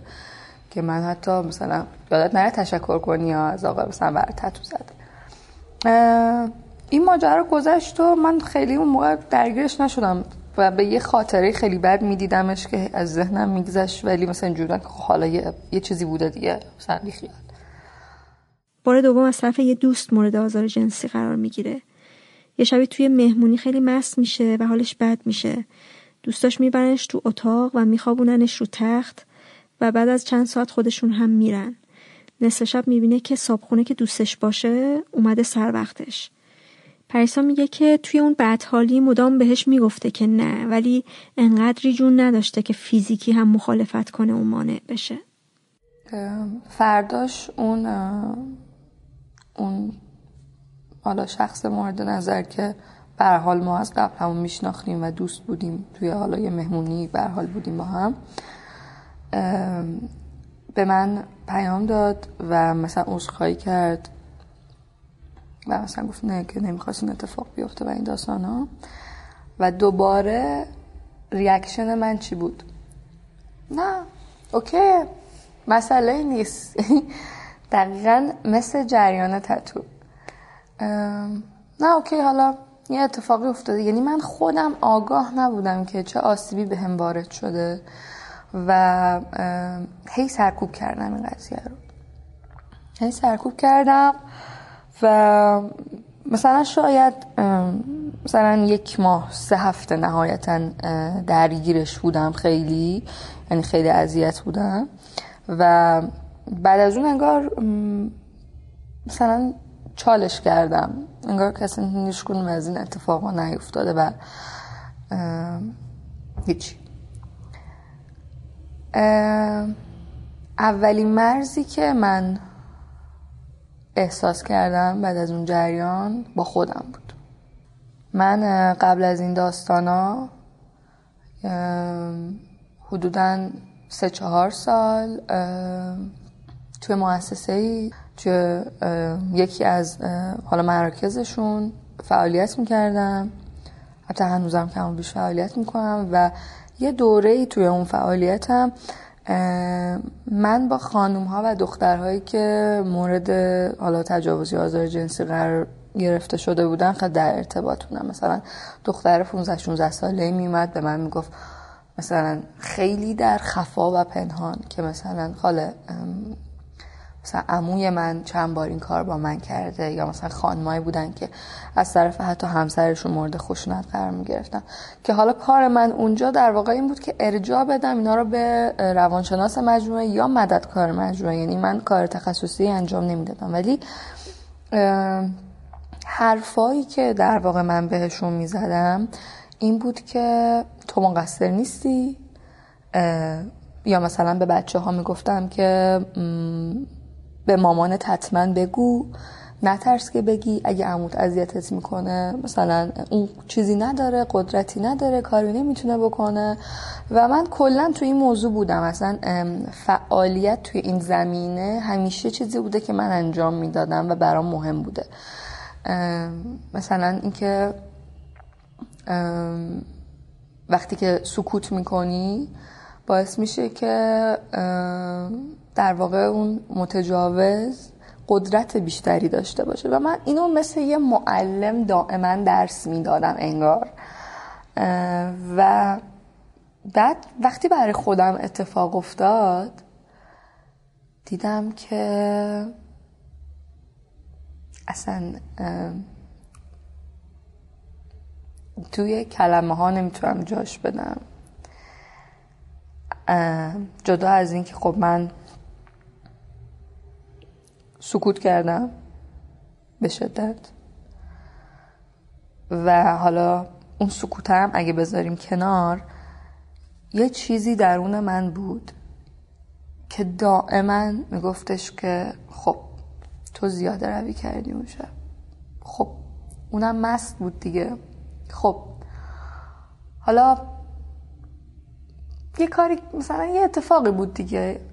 تو هم یه نقشی داشتی دیگه. یعنی یه موجود سرکوبگری توی من یهو پدید اومد که شروع کرد سرکوب کردن در مورد مسائلی که من خودم تا چند وقت پیش به بقیه به بقیه قربانی ها می‌گفتم که نباید این کارو بکنیم. و این اولی مرز بود که اولین و بزرگترین مرز بین من و خودم بود. آزار جنسی یه بار دیگه هم برای پریسا اتفاق افتاده یعنی در شرف اتفاق افتادن بوده. فروردین امسال وقتی که رفته بوده مهمونی خونه یکی از فامیل فامیلشون روی پشت بوم میاد طرفش پریسا با تقل خودش رو از دستش خلاص می‌کنه. تو فکر می‌کنی که اینجا توی یه محیطی هستی که یه محیط خانوادگیه؟ مثلا چقدر احتمال داره که همچین اتفاقی برات بیفته؟ و یه اعتمادی هست که به این آدم و به آدمای اون جمع داری. وقتی که مثلا 25 سالته بچه هم نیستی. حالا اتفاق جالب به نظر من اینه که من نهایتا بعد از مثلا سه چهار بار سکوت و سه چهار بار خوش شدن به جای رسیده بودم که تونسته بودم توی 15 ثانیه خودم نجات بدم. یا مثلا من اینو یه پیشرفت بعدها دیدم که خب انگار اصلا مغز من تازه الان روشن شده. آلارمش اینجوری زده و الان دیگه خیلی مراقبه. اما خب کنار اون اتفاقای بعدی هم افتاد دیگه. مثلا اینکه من این آمادگی به حدی رسید که همه جا یه نیزه ای انگار دست من حالا هست هنوزم هست. نهایتا جریانی که فروردین امسال اتفاق افتاد مثل یه بلدوزری اومد همه چی رو ریخت به هم. یعنی تمام سرکوب هایی که من توی یک سال و نیم گذشته روی اتفاقات قبلی کرده بودم همه خاک هایی که من ریخته بودم و آورد بالا. یعنی یه اتفاق 15 ثانیه خیلی ساده که اصلا در حدی بود که طرف منو فقط نگه داشته بود. نه لباسی در من فقط مثلا حالا یعنی شدتش رو اگه بخوای حساب کنی از قبلی ها خیلی کمتر بود. ولی اومد و همه چی رو به هم ریخ یعنی همه چی رو ریخ روی آب و تمام چیزایی که من سرکوب کرده بودم و دوباره برام اوورد بالا. و دوباره این فکر اومده بود تو ذهن من که وای وای بدنم. من دوباره شروع کردم لباسای گشاد پوشیدن پنهان کردن بدنم قوز کردن جوری که مثلا خیلی سینه ها معلوم نباشه و برگشتم به بدن خودم که این بدن منه که باعث میشه اون آدمی که میرم مثلا پیشش تتو بزنم وسوسشه اون چه می‌دونم دوستی که من اون شب خونش خوابیدم مثلا یه کاری بکنه. اون آدمی که مثلا چهل خورده ای ساله توی محیط خانوادگی مثلا هی تصور می‌کنم که من مثلا خب هزار بار جلوی این آدم رد شدم. این مثلا هزار بار من تصور کرده. چیکار کرده؟ چه اتفاقی توی ذهنش افتاده؟ یعنی خیلی روی این موضوع حساس شده بودم. و کنارش مثلا تو خیابون کسی چیزی بهم می‌گفت یعنی خیلی رفتار پرخاشگرانه بدی داشتم. پریسا بعد این اتفاق سوم دچار حمله عصبی شده و بعد رفته پیش روان پزشک وقتی که این موضوع رو همون موقع بهش گفتم اولین چیزی که به من گفت یعنی اولین ریسپاند مثلا مشاور من روانشناس من این بود که پریسا چرا یه دختر باید توی ایران تنها بره تتو بزنه؟ یعنی یه یعنی همون سرزنشه؟ یه سرزنشی که در نهایت دکتر من می‌خواست در ادامه اینو به من بگه که تو شخصیت هیجانی داری و این استقلال بیش از حدت ممکنه تو رو توی موقعیت های آسیب پذیر قرار بده که حرف اوکی منطقیه.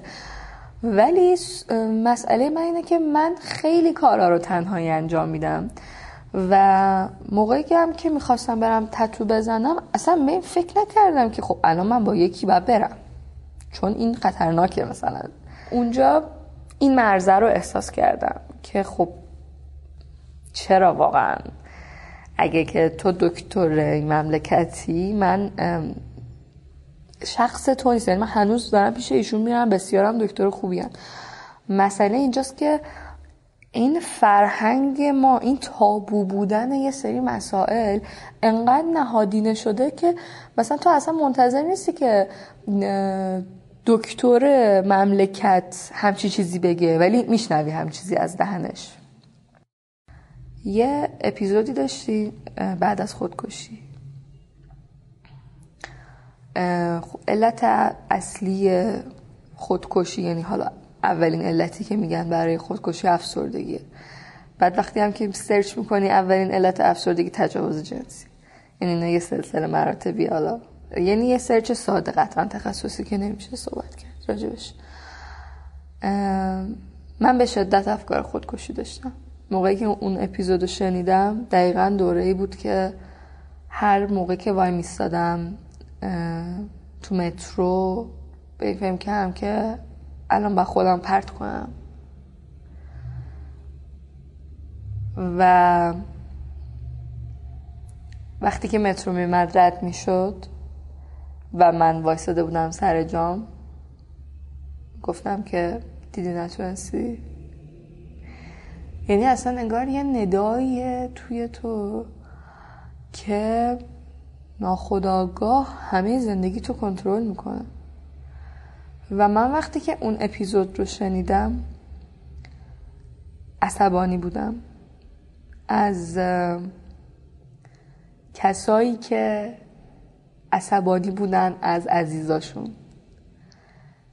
و می‌گفتم که پیش خودم می‌گفتم که شما حق ندارین عصبانی باشین شما نمی‌دونین که برای اون آدم چه اتفاقی افتاده توی درونش چی گذشته و چقدر مبارزه کرده و چقدر سخت بوده براش زندگی. من روزایی رو داشتم که نمی‌خواستم وجود داشته باشم. یعنی کلمش برام این بود. نمی‌خوام امروز وجود داشته باشم. می‌خوام نباشم. می‌خوام تو خیابون راه نرم. کسی نگاهم نکنه. کسی بدنم آنالیز نکنه.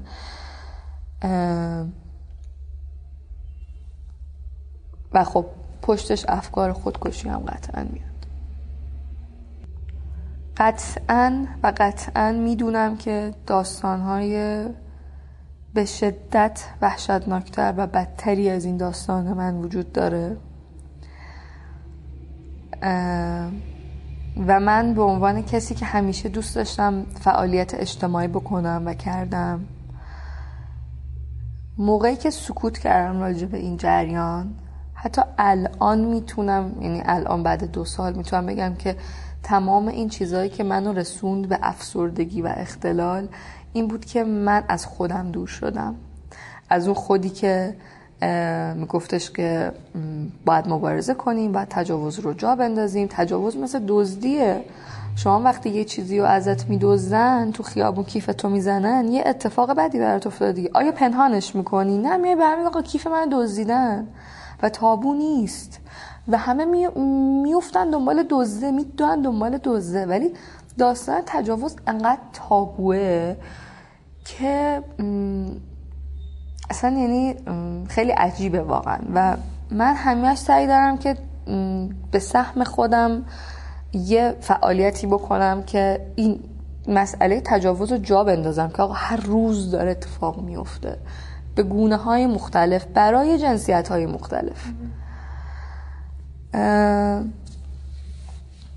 و اگه من الان اینجام دارم با تو صحبت می‌کنم یه بخشی از هدفم اینه که یه دختری یه پسری یه آدمی که اصلا ما جنسیتش رو نمی‌دونیم و مهم نیست الان توی یه روستایی داره مورد آزار قرار می‌گیره و فردا روزی میکشنش که میشه قتل ناموسی. اون آدم نه صدا داره نه قدرت داره نه توانایی داره. و اگه من همه اینا رو دارم به هر دلیلی کسی نیست که منو بکشه وقتی که می‌فهمه به هم تجاوز شده کسی نیست که منو حالا توی این محیط خانوادگی نبودم که این تعصبا وجود داشته باشه. پس من یه وظیفه روی دوشم دارم که صدای اون آدمه باشم حداقل. که چه دردی واقعا هست و وجود داره و قطعا برای اون خیلی این درده بیشتر برای اون آدم حالا فرضی که توی ذهن من هست.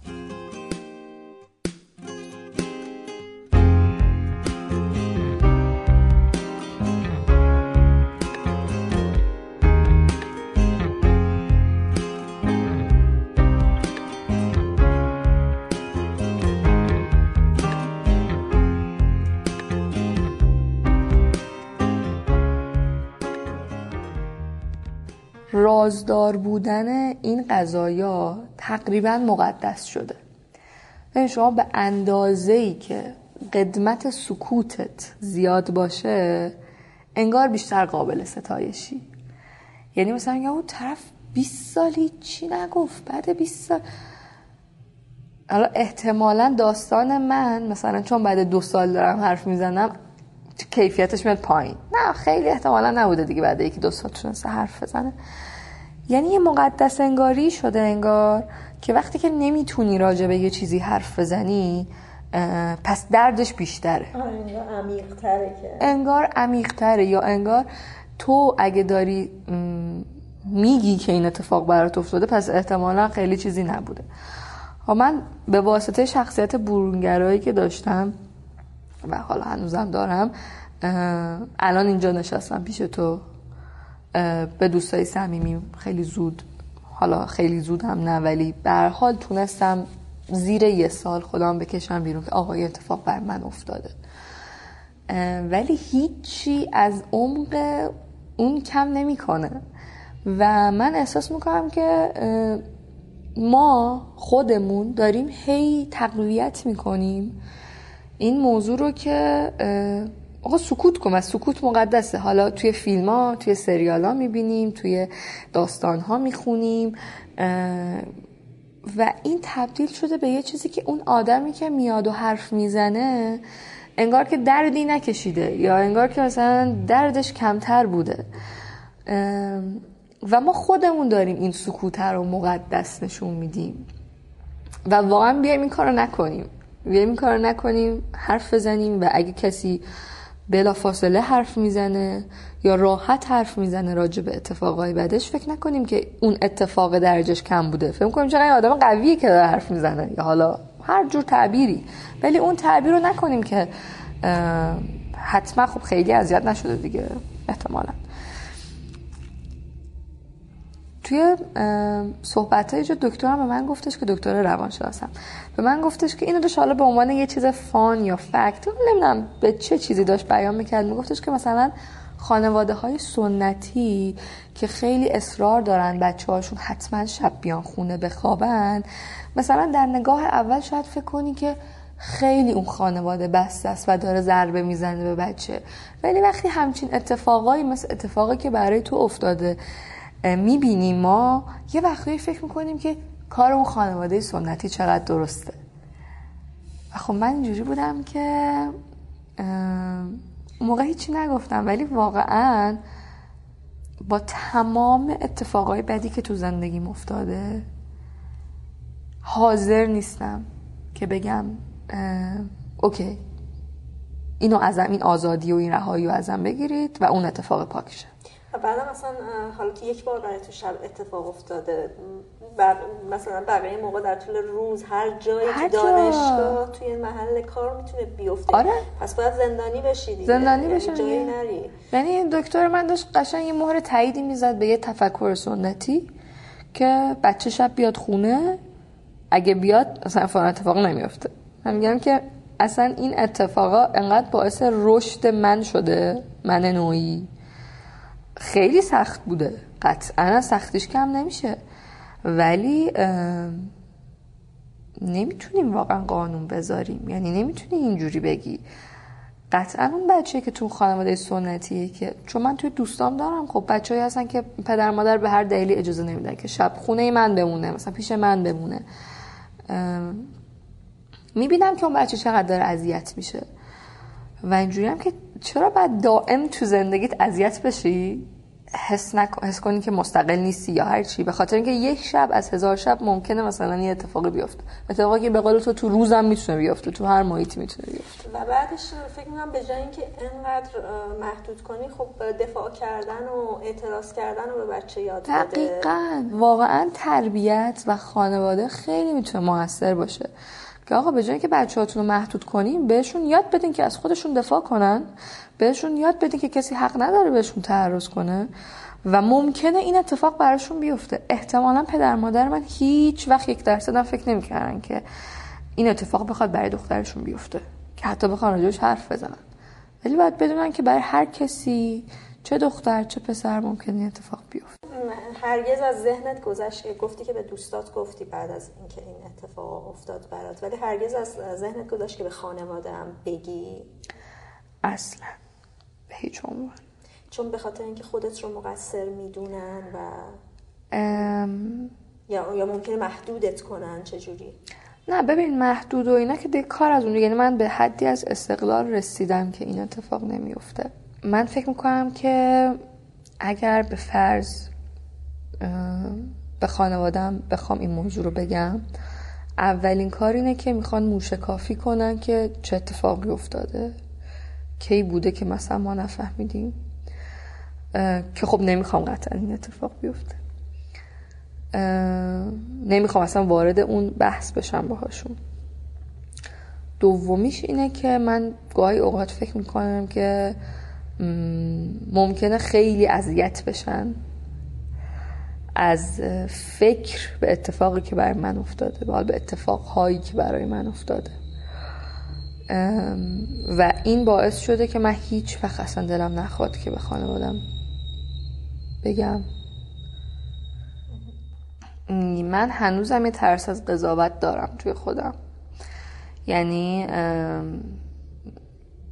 دوست ندارم راجبش حرف بزنم برای مثال. به این خاطر که حس می‌کنم که اطرافیان و دوستان و هر کسی حتی هر کسی که الان داره احتمالا این پادکست رو گوش میده پیش خودش میگه که بابا این خیلی الان خوشحاله. اصلا داره چرت و پرت میگه. یه ترس از قضاوت ترس از باور یعنی باور نشدن من هنوز با خودم دارم. که اگه دارم محکم صحبت می‌کنم اگه دارم میگم که اینجوری بوده ولی من الان مثلا رابطه جنسی دارم ازش گذر کردم یا هرچی این میاد شدت اون اتفاقا که بر من افتاده کم می‌کنه. حالا جالب اینه که گاهی تو ذهن خودم هم کم می‌کنه.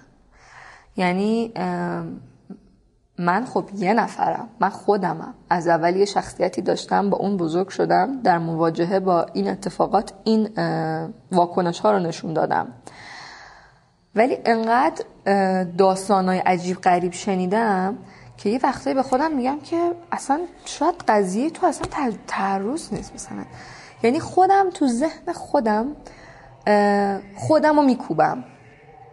که اگر این سخته رو وحشتناکتر بود احتمالا تو اصلا نمی‌تونستی زندگی کنی. یعنی یه سناریوی صد درصدی که آقا بعد تجاوز دیگه قربانی نمی‌تواند زندگی بکند هست که حالا که خودم واقعا جنگیدم دو سال برای اینکه مثلا حرف بزنم درمان بشم مسئله ای نداشته باشم و باهاش کنار بیام خودم خودم رو یه جوری یه وقتایی کوچیک می‌بینم. مثلا خودم تو ذهنم. این اونیه که جامعه کاشته تو ذهن ما. من با این اطلاعاتی که داشتم از این داستان و این آمادگی ذهنی که داشتم وقتی انقدر از هم پاشیدم چطور ممکنه مثلا یه دختر 15 16 ساله من بیام بشنم بهش خب برو به مامانت بگو برو به عموت بگو و بره بگو ولی اینو دقیقا کجا متوجه شدم؟ همینجا که تو میگی. همینجا که رو خودم اثر نداشت. و اونجا یه پوچی خیلی بدی بود.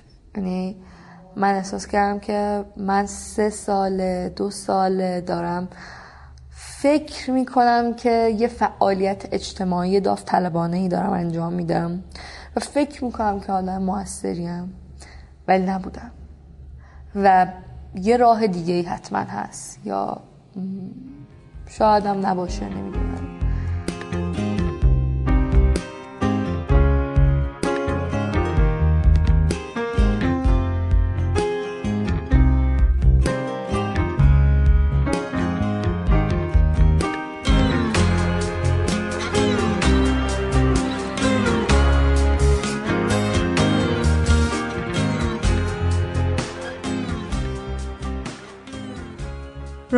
الان ساکن آلمانه ولی وقتی ایران بوده در سالهای زیادی از زندگیش مورد آزار جنسی بوده.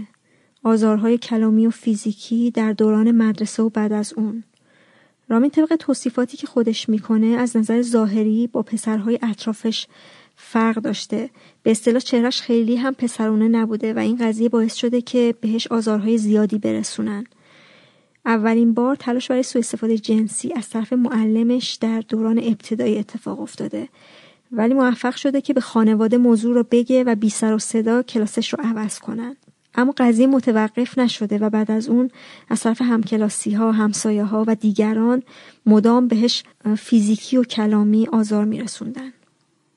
من بزرگترین مشکل خودم تو خانواده خودم تازه خانواده خودم رو من, یه خانواده بازی می‌دونم ولی خیلی فضا این نبودش که بشینیم راجع به این چیزا هم حرف بزنیم. یادم مثلا پدر مادرم یه توضیحاتی می‌دادن به من و برادرم یا دو تا من دو تا برادر دیگرم دارم که ممکنه مثلا کسی بخواد بهتون دست بزنه کاری بکنه این کار نکنین اون کار نکنین بیان بگین. ولی واقعا فضاش نبودش. من تا سالها فکر می‌کردم که این این همه اتفاق داره بر من میفته همش تقصیر منه.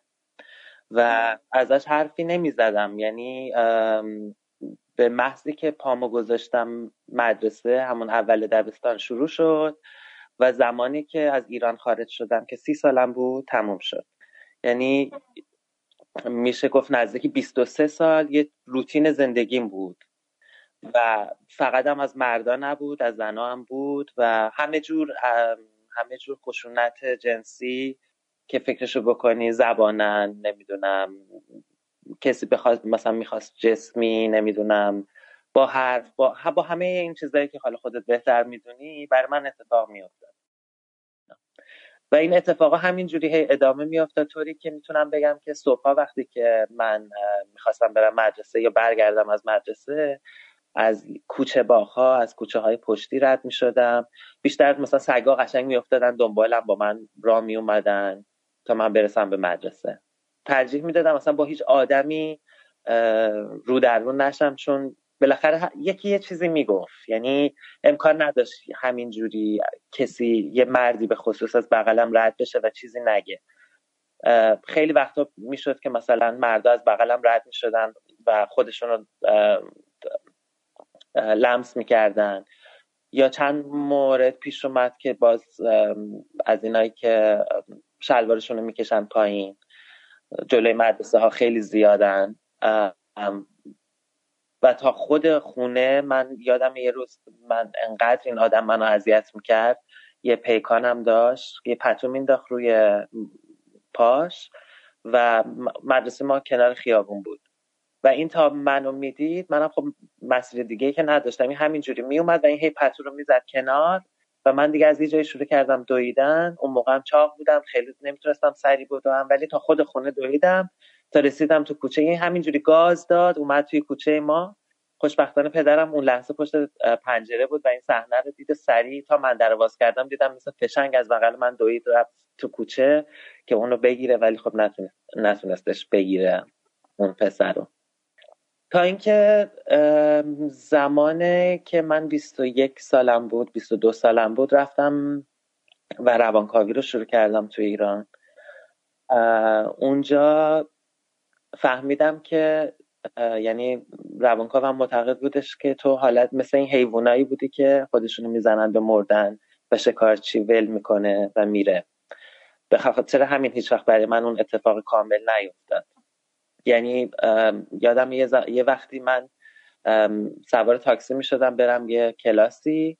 این خطی های اونجا خب می...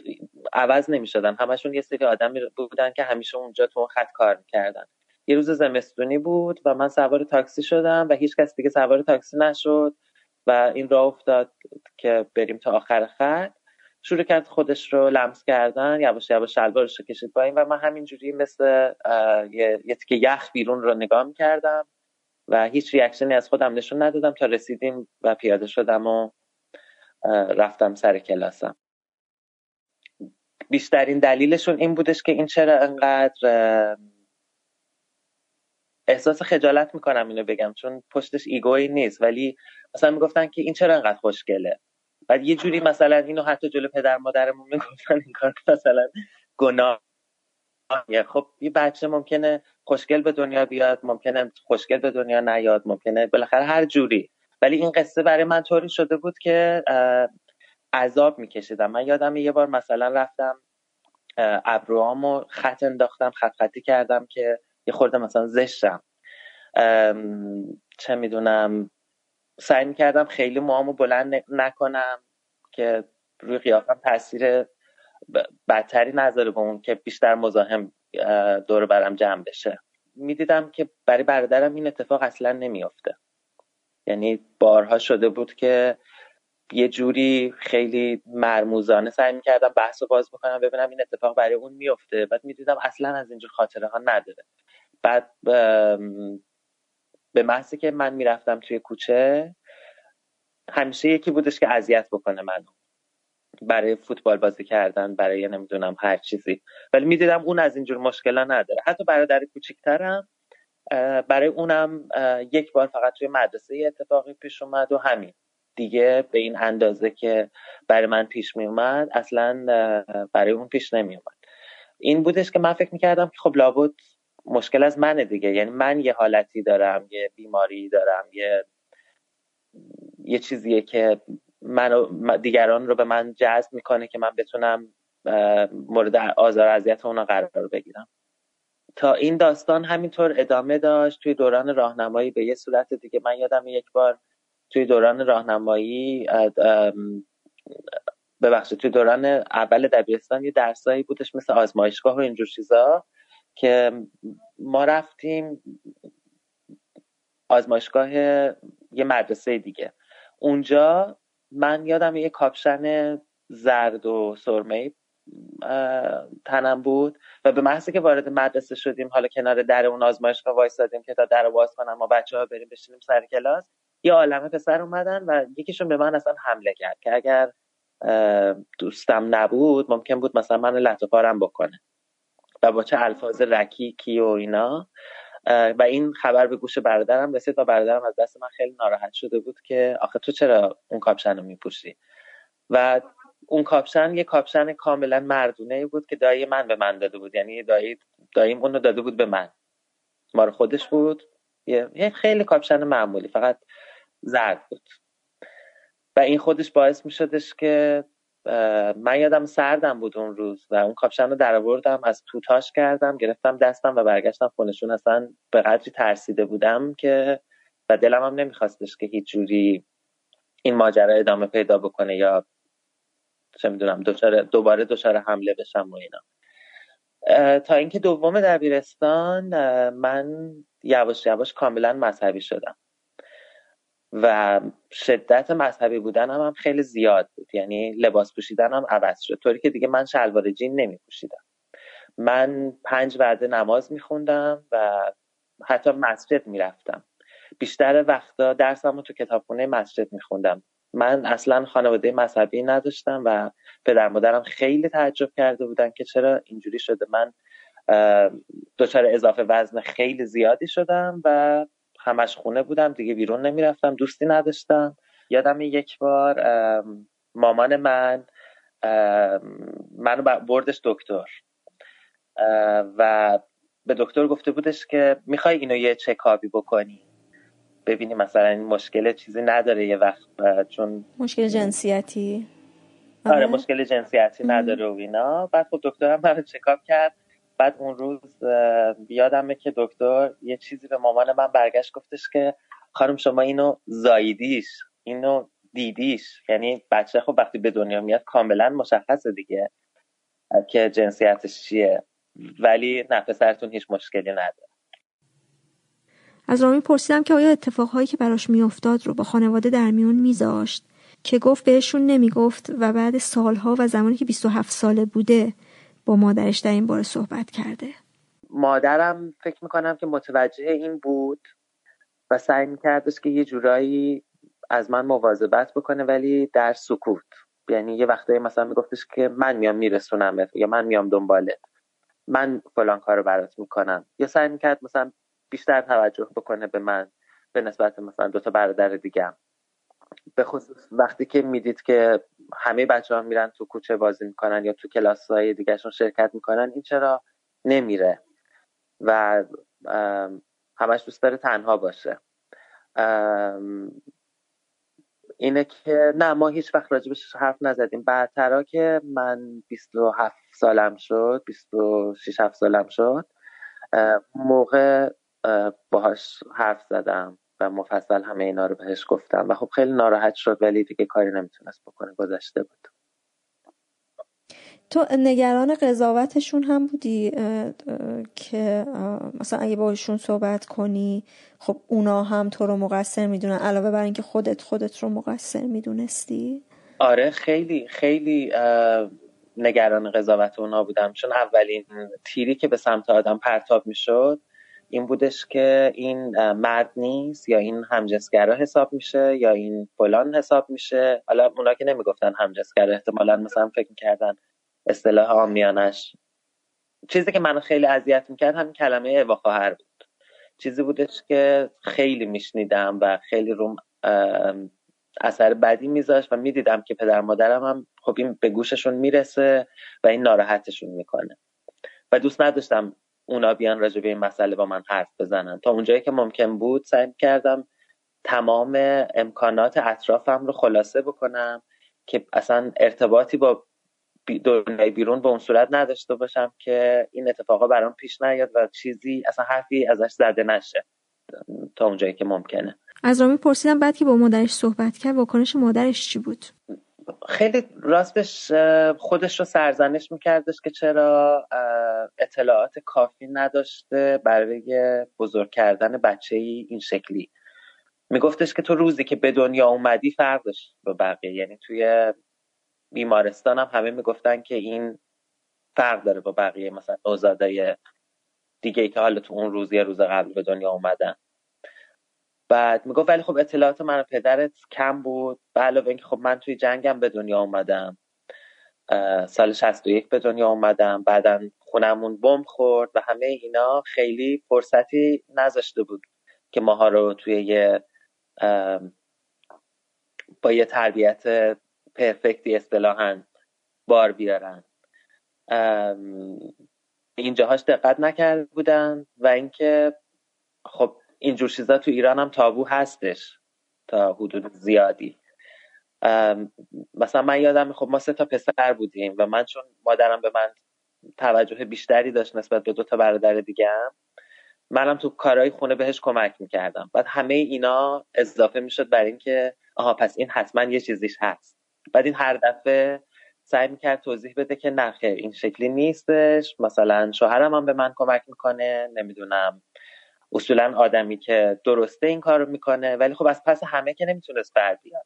یعنی تا حدودی می‌تونست مثلا یه سری از فامیله نزدیک رو متقاعد بکنه. ولی خب یه مهمون میومد خونمون خب معلومه که من به مامانم کمک می‌کردم که یه کاری رو بکنه. و برای بقیه عجیب بود که تو داری مثلا و این خیلی عجیب بودش که چطور این مثلا پا به پای یعنی انقدر مثلا پایه مادرش کمکش می‌کنه. مثلا خرید میرفتش من می‌رفتم که کمک کنم که مثلا مدل ایرانی خرید می‌کرد. ده کیلو اینو می‌گرفت ده کیلو. خب من کمکش می‌کردم اینا رو بیاره خونه. و این خیلی براشون عجیب بود.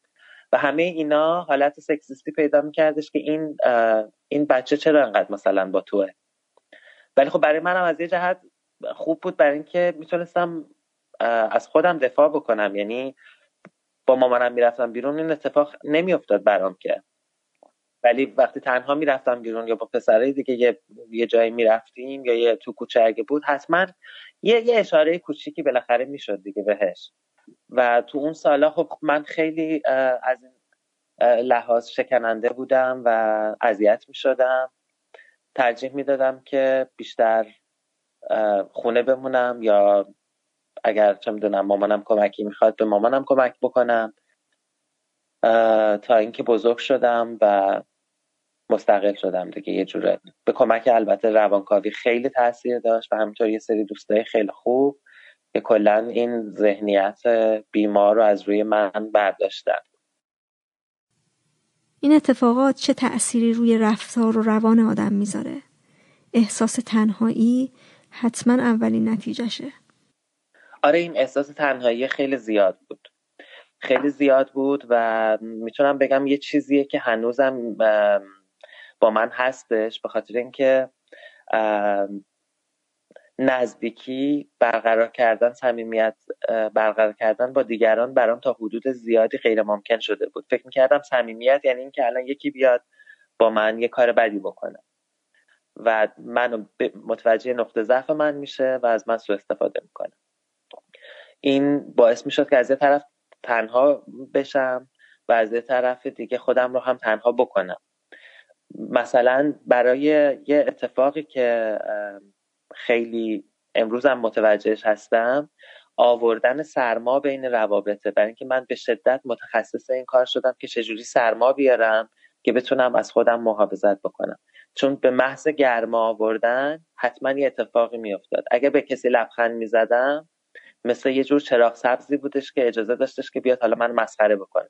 فرق نمی‌کرد. حرف زدن باشه لباس پوشیدن باشه ظاهرم باشه هر, هر چیزی.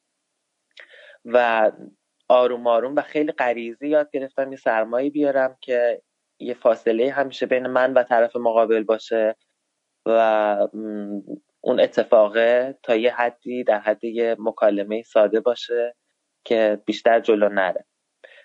یعنی ساده بگم فکر می‌کنن که خب این مرد نیست و این مرد نبودن یه جور یه جور کم و کاسته یه جور یه جور نقصه.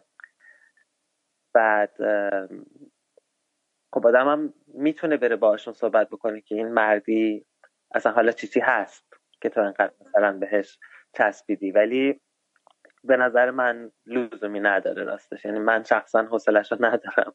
چون فکر می‌کنم که خیلی کار داره حالا این موضوع. هیچ میلی نداشتم مثلا کسی منو ببینه نگاه بکنه. حتی از من تعریف بکنه. ترجیح می‌دادم مثل یه سایه برم و مثل یه سایه برگردم. چون واقعا سالای سیاهی بود. سال برای یه, یه بچه که دوست داره دنیا رو کشف بکنه دنیا رو ببینه زیر خورشید راه بره بدو خوشحال باشه. برای من همه اینا عذاب آور بود.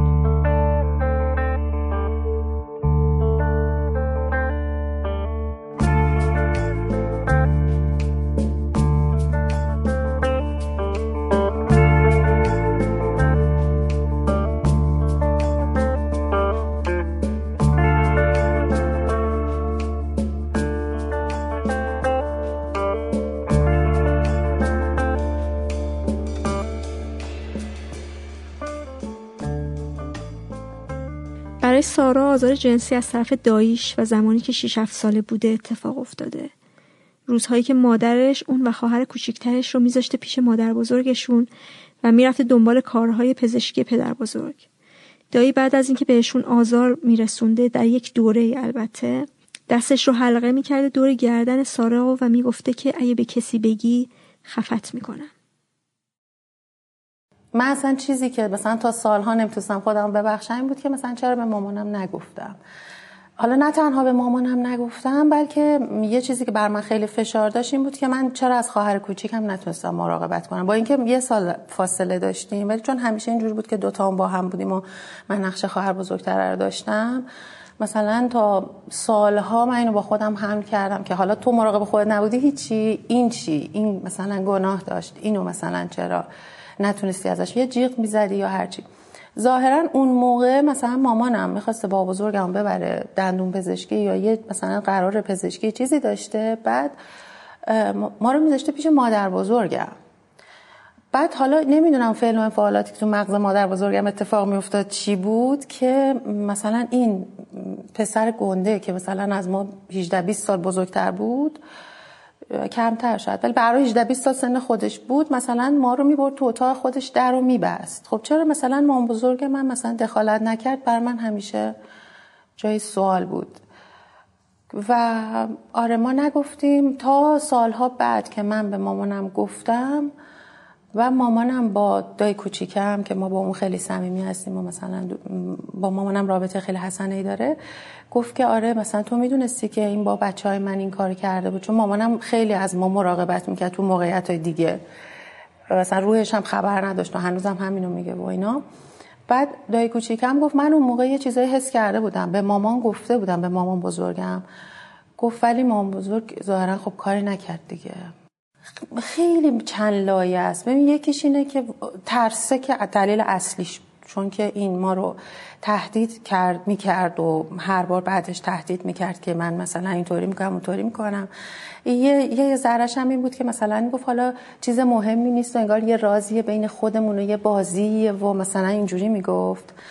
بعد یه دلیل دیگه هم این بود که پیش بینی نمی‌تونستم بکنم که بعدش چی میشه. اون دعوا هم چون اتفاق افتاده بود مثلا گفتم که سر من دعوا نشه. مثلا و انگار یه چیزی هم تو ذهنم بودش که بگم هم فایده نداره. انگار بالاخره نمی‌دونم یه مجموعه عواملی بود که باعث می‌شد که اصلا نگفتم من اینو.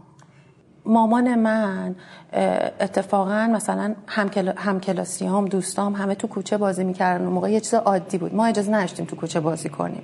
یا مثلا پسرمه ها اینا که مثلا یه سال از من کوچیکتر چند سال از ما کوچیکتر بودن و اینا ما اجازه نداشتیم با اینا بریم تو اتاق در رو ببندیم بازی کنیم. یعنی مامانم تمام مدت مثلا می‌گفت من حواسم به بچه هام هست. یا من اینا بیشتر بعدا تو بزرگسالی منو اذیت کرده که تو نمیذاشتی ما بازی بکنیم. بعد اونجایی که باید مراقب می بودی که با مثلا مرد گنده و مریض جنسی که همتون می‌دونستید چطوری تونستی اونجا اهمال کالی کنی؟ جز اینه که بگی مثلا این داداش همه مثلا یه جوری لاپوشونی کنی یا نمی‌دونم. مثلا هیچ وقت اینو متوجه نشدم که تو اتفاقا مادر مراقبی بودی. ما شب جایی نمیتون اجازه نداشتیم بمونیم. همیشه اینطوری بود که مثلا حواسش بود به اینجور مسائل. بعد نمی‌دونم که چجوری سر این قضیه مطلقا به ذهنشون هم خطور نمی‌کرد که همچین اتفاقی ممکنه بیفته. سارا میگه که این اتفاق رو برای سالها فراموش کرده بوده. تا 17 18 ساله میشه و یهو تمام این اتفاقا یادش میاد. زنگ زدم به خواهرم و گفتم که من خیلی حالم بعده و یه چیزی یادم اومده از بچگیمون و اینا. بعد خواهرم که اصلا انکار کرد و اولش گفت نه و اینا بعد گفتش که حالمو داری بد می‌کنی و اینا. آره یه چیزایی هم من یادم میاد و نمی‌دونم فلان و اینا. بعد خواهرم خیلی شلوغ کنه. اون مثل اینکه گفت من به مامان گفتم بعد نمی‌دونم مثلا گفت نگفت و اینا. منم که اصلا فاصله مکانی داشتم و اینا که کلا اصلا این خشمه رو همطوری با خودم حمل کردم چند سال. تا وقتی که این آدم مرد. مرگش هم ناگهانی بوده. من انتظار نشتم که تو سن جوونی بمیره. بعد که رفته بودم همون شهرمون و خونمون بازم نمیشه گفت که مکالمه با مامانم داشتم. اصلا این آمادگی رو نداشتم که بدون اینکه اون خشمه رو بریزم بیرون بخوام باهاش حرف بزنم. ولی یادمه که مامانم مثلا یه حالتهای مثلا توجیه کننده شد. آره این اتفاق برای فلانی هم انگار افتاده بود. انگار مثلا حالا اینکه ریت این قضیه بالاه توجیه می‌کنه که حالا اشکال نداره. بعد شروع کرد که آره من نمی‌دونستم و من اگه می‌دونستم که من مگه اجازه می‌دادم کسی به بچه های من چپ نگاه کنه و نمی‌دونم. بعد اینجا قضیه دایی کوچیکم و گفت و گفت اصلا این آدم مریض جنسی بود و بعدش هم که فوت کرد تو گوشیش کلی فیلم پرن پیدا کردن و اصلا آبروی ما رفته بود و نمی‌دونم فلان و بعد من فقط گفتم آخه چطوری فکرشو نکردیم گفت به خدا من نمی‌دونم. هیچ از این حرفا. بعد دیگه منم دیگه اون موقع میگم آمادگیشو نشتم که حرف بزنم. تا بخوام بگم مثلا شش ماه پیش این طورا یه باری با مامانم نشسته بودیم همینجوری داشتیم هم دیگه چای میخوردیم. گفتم که مامان فکر می‌کنی که این اتفاق مثلا من چند سالم بود افتاده بود و چه جوری شد و اینا. بعد آها اینم بگم. اون دفعه اولی که حرف زده بودیم به مامانم گفتم من اصلا نمی‌تونم ببخشم. اصلا هر کاری می‌کنم نمی‌تونم ببخشم این قضیه بعد سری دوم که با هم حرف زدیم می‌ذاره آرومتر شده بودم و اینا گفتم که مثلا فکر می‌کنی که کی بود و گفت اینجوری اونجوری. دوباره یه ذره توجیه کرد گفتم ولی می‌دونستید که این مورد داشت و اینا. گفت من شما رو پیش این نمیذاشتم که پیش مادر بزرگتون بودین و حالا اون مثلا کم کاری کرد یا اهمال کرد یا هرچی بعد ولی دیگه بیشتر از این مثلا نرفتم توش که اون باعث شد که من این طوریشم و اون طوریشم و اینا رو دیگه بهش نگفتم. چون دیگه تموم شده بود برام. اصلا موقعی که تونستم باهاش حرف بزنم دیگه من پنج سال بود تراپی می‌رفتم و دیگه برام مسئله تا حد زیادی جا افته احساس که میشه در موردش حرف زد. ولی خواهرم یه واکنش خیلی جالبی نشون داد که آخرین بار یه باری نشسته بودیم هم اونم باز همین چند ماه گذشته داشتیم با هم دیگه می‌گفتیم و میخندیدیم و مینوشیدیم و اینا. بعد گفتش که جالبه که تو انقدر کودکی تو سیاه و تاریک یادته. من اصلا از اون خونه انقدر خاطر بد ندارم. و خیلی بر من جالب بوده که مثلا یعنی چی؟ مگه میشه تو اون فضا تو چجوری خا... انقدر خاطرهای خوش یاد بعد چند تا خاطر خوبم تعریف کرد. گربه میومد بهش غذا می‌دادیم نمی‌دونم فلان. بعد من اگه من سابق بودم مثلا می‌گفتم وای من مورد دارم که اینطوریه. ولی الان فقط گفتم که چه جالب مثلا ادراک آدما از یک موقعیت می‌تونه چقدر با هم دیگه فرق داشته باشه. بعد ولی چیزی که حس کردم این بودش که مثل همون همون حسی که اول کرده بودم که دوست نداره که در مورد اون قضیه حرف بزنه یا ترجیح میده که فراموش کنه و اصلا این کار کنه بگه همچه اتفاق نیفتاده. برای سارا صحبت کردن از تجربهش برای دوستای نزدیکش هم سخت بوده. واکنش آدم ها هم خب خیلی چیز نیست دیگه پذیرنده نیست. آخه خیلی اتفاق غم انگیزیه آدم ها خیلی دوست ندارن که بشنون در موردش.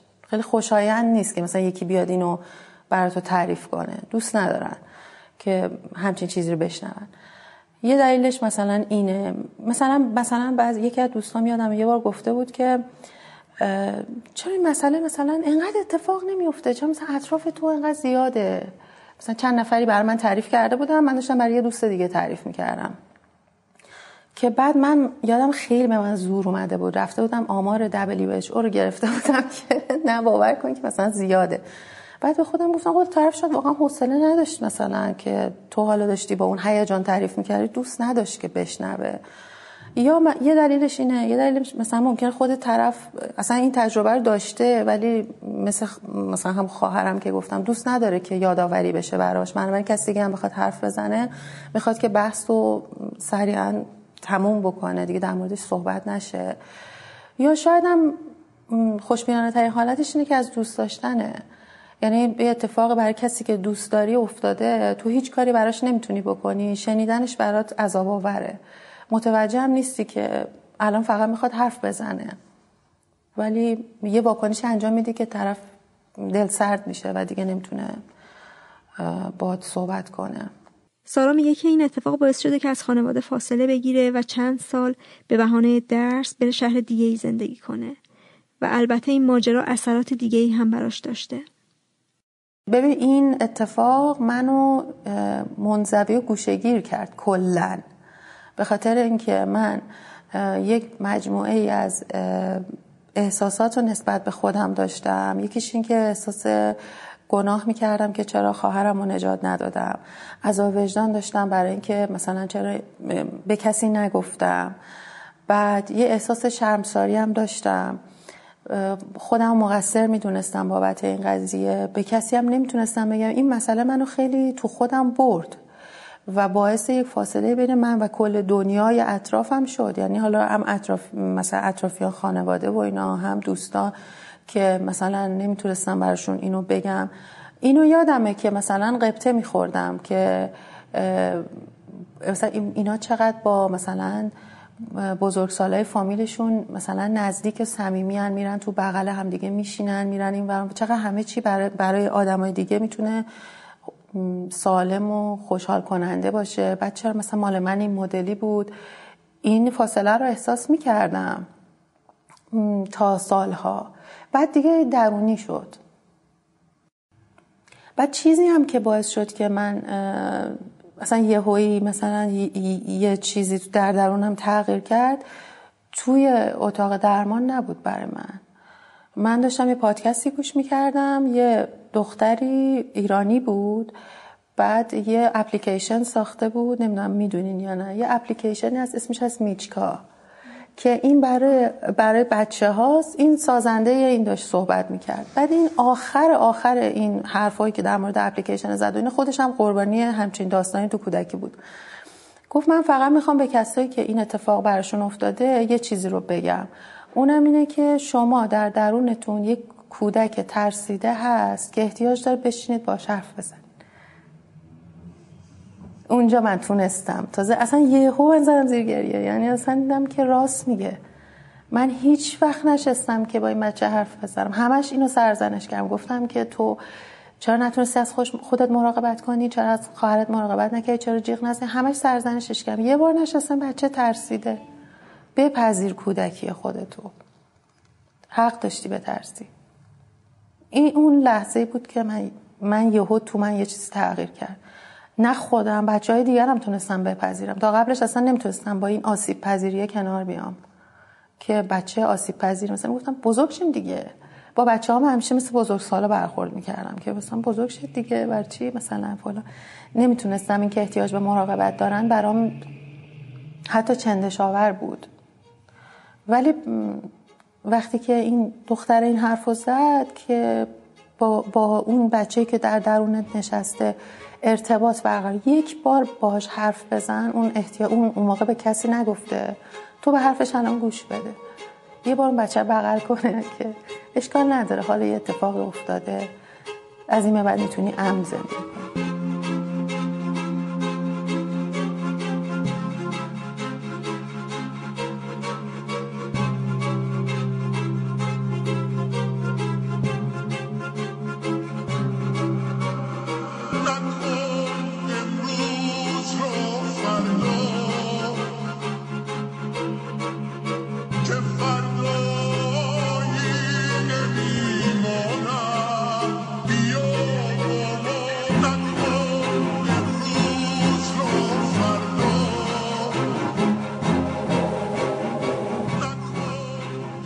همین قسمت رادیو مرز بود. اگه شما هم تجربه آزار جنسی دارید و می‌خواید در موردش حرف بزنید لطفا از طریق آدرس هایی که اول پادکست گفتم به هم خبر بدید. ممنون که گوش کردید و ممنون از مهدیار آقاجانی که موسیقی شروع و پایان پادکست رو ساخته. مرزیه اسفند 1398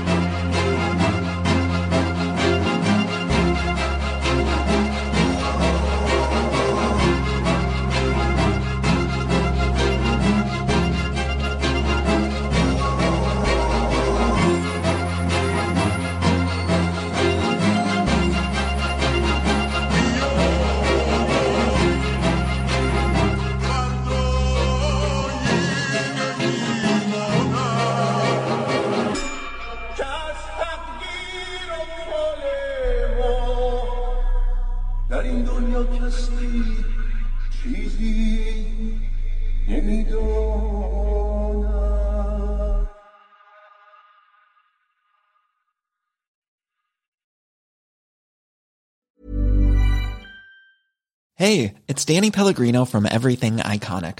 Ready to upgrade your style game without blowing your budget? Check out Quince. They've got all the good stuff, shirts and polos, activewear and fine leather goods, all at 50 to 80% less than other high-end brands. And the best part? They're all about safe, ethical and responsible manufacturing. Get that luxury vibe without the luxury price tag. Hit up quince.com slash upgrade for free shipping and 365 day returns on your next order. That's quince.com slash upgrade. Hi, I'm Daniel, founder of Pretty Litter. Did you know cats tend to hide symptoms of sickness and pain? I learned this the hard way after losing my cat, Gingy. So I created Pretty Litter, a health monitoring litter that helps detect early signs of illness by changing colors, saving you money and potentially your cat's life. Pretty Litter is veterinarian developed, and it's the easiest way to keep tabs on your fur baby's health right at home. Go to prettylitter.com and use code ACAST for 20% off your first order and a free cat toy. Terms and conditions apply. See site for details. How would you like to look five years younger? In a clinical study, people that had volume added with Juvederm Voluma XC in the cheeks perceived themselves as looking five years younger at six months after treatment. Look younger, feel like you. Add volume for lift and contour in the cheeks with Juvederm Voluma XC. Reverse signs of aging by adding volume to smooth laugh lines with Juvederm Volure XC.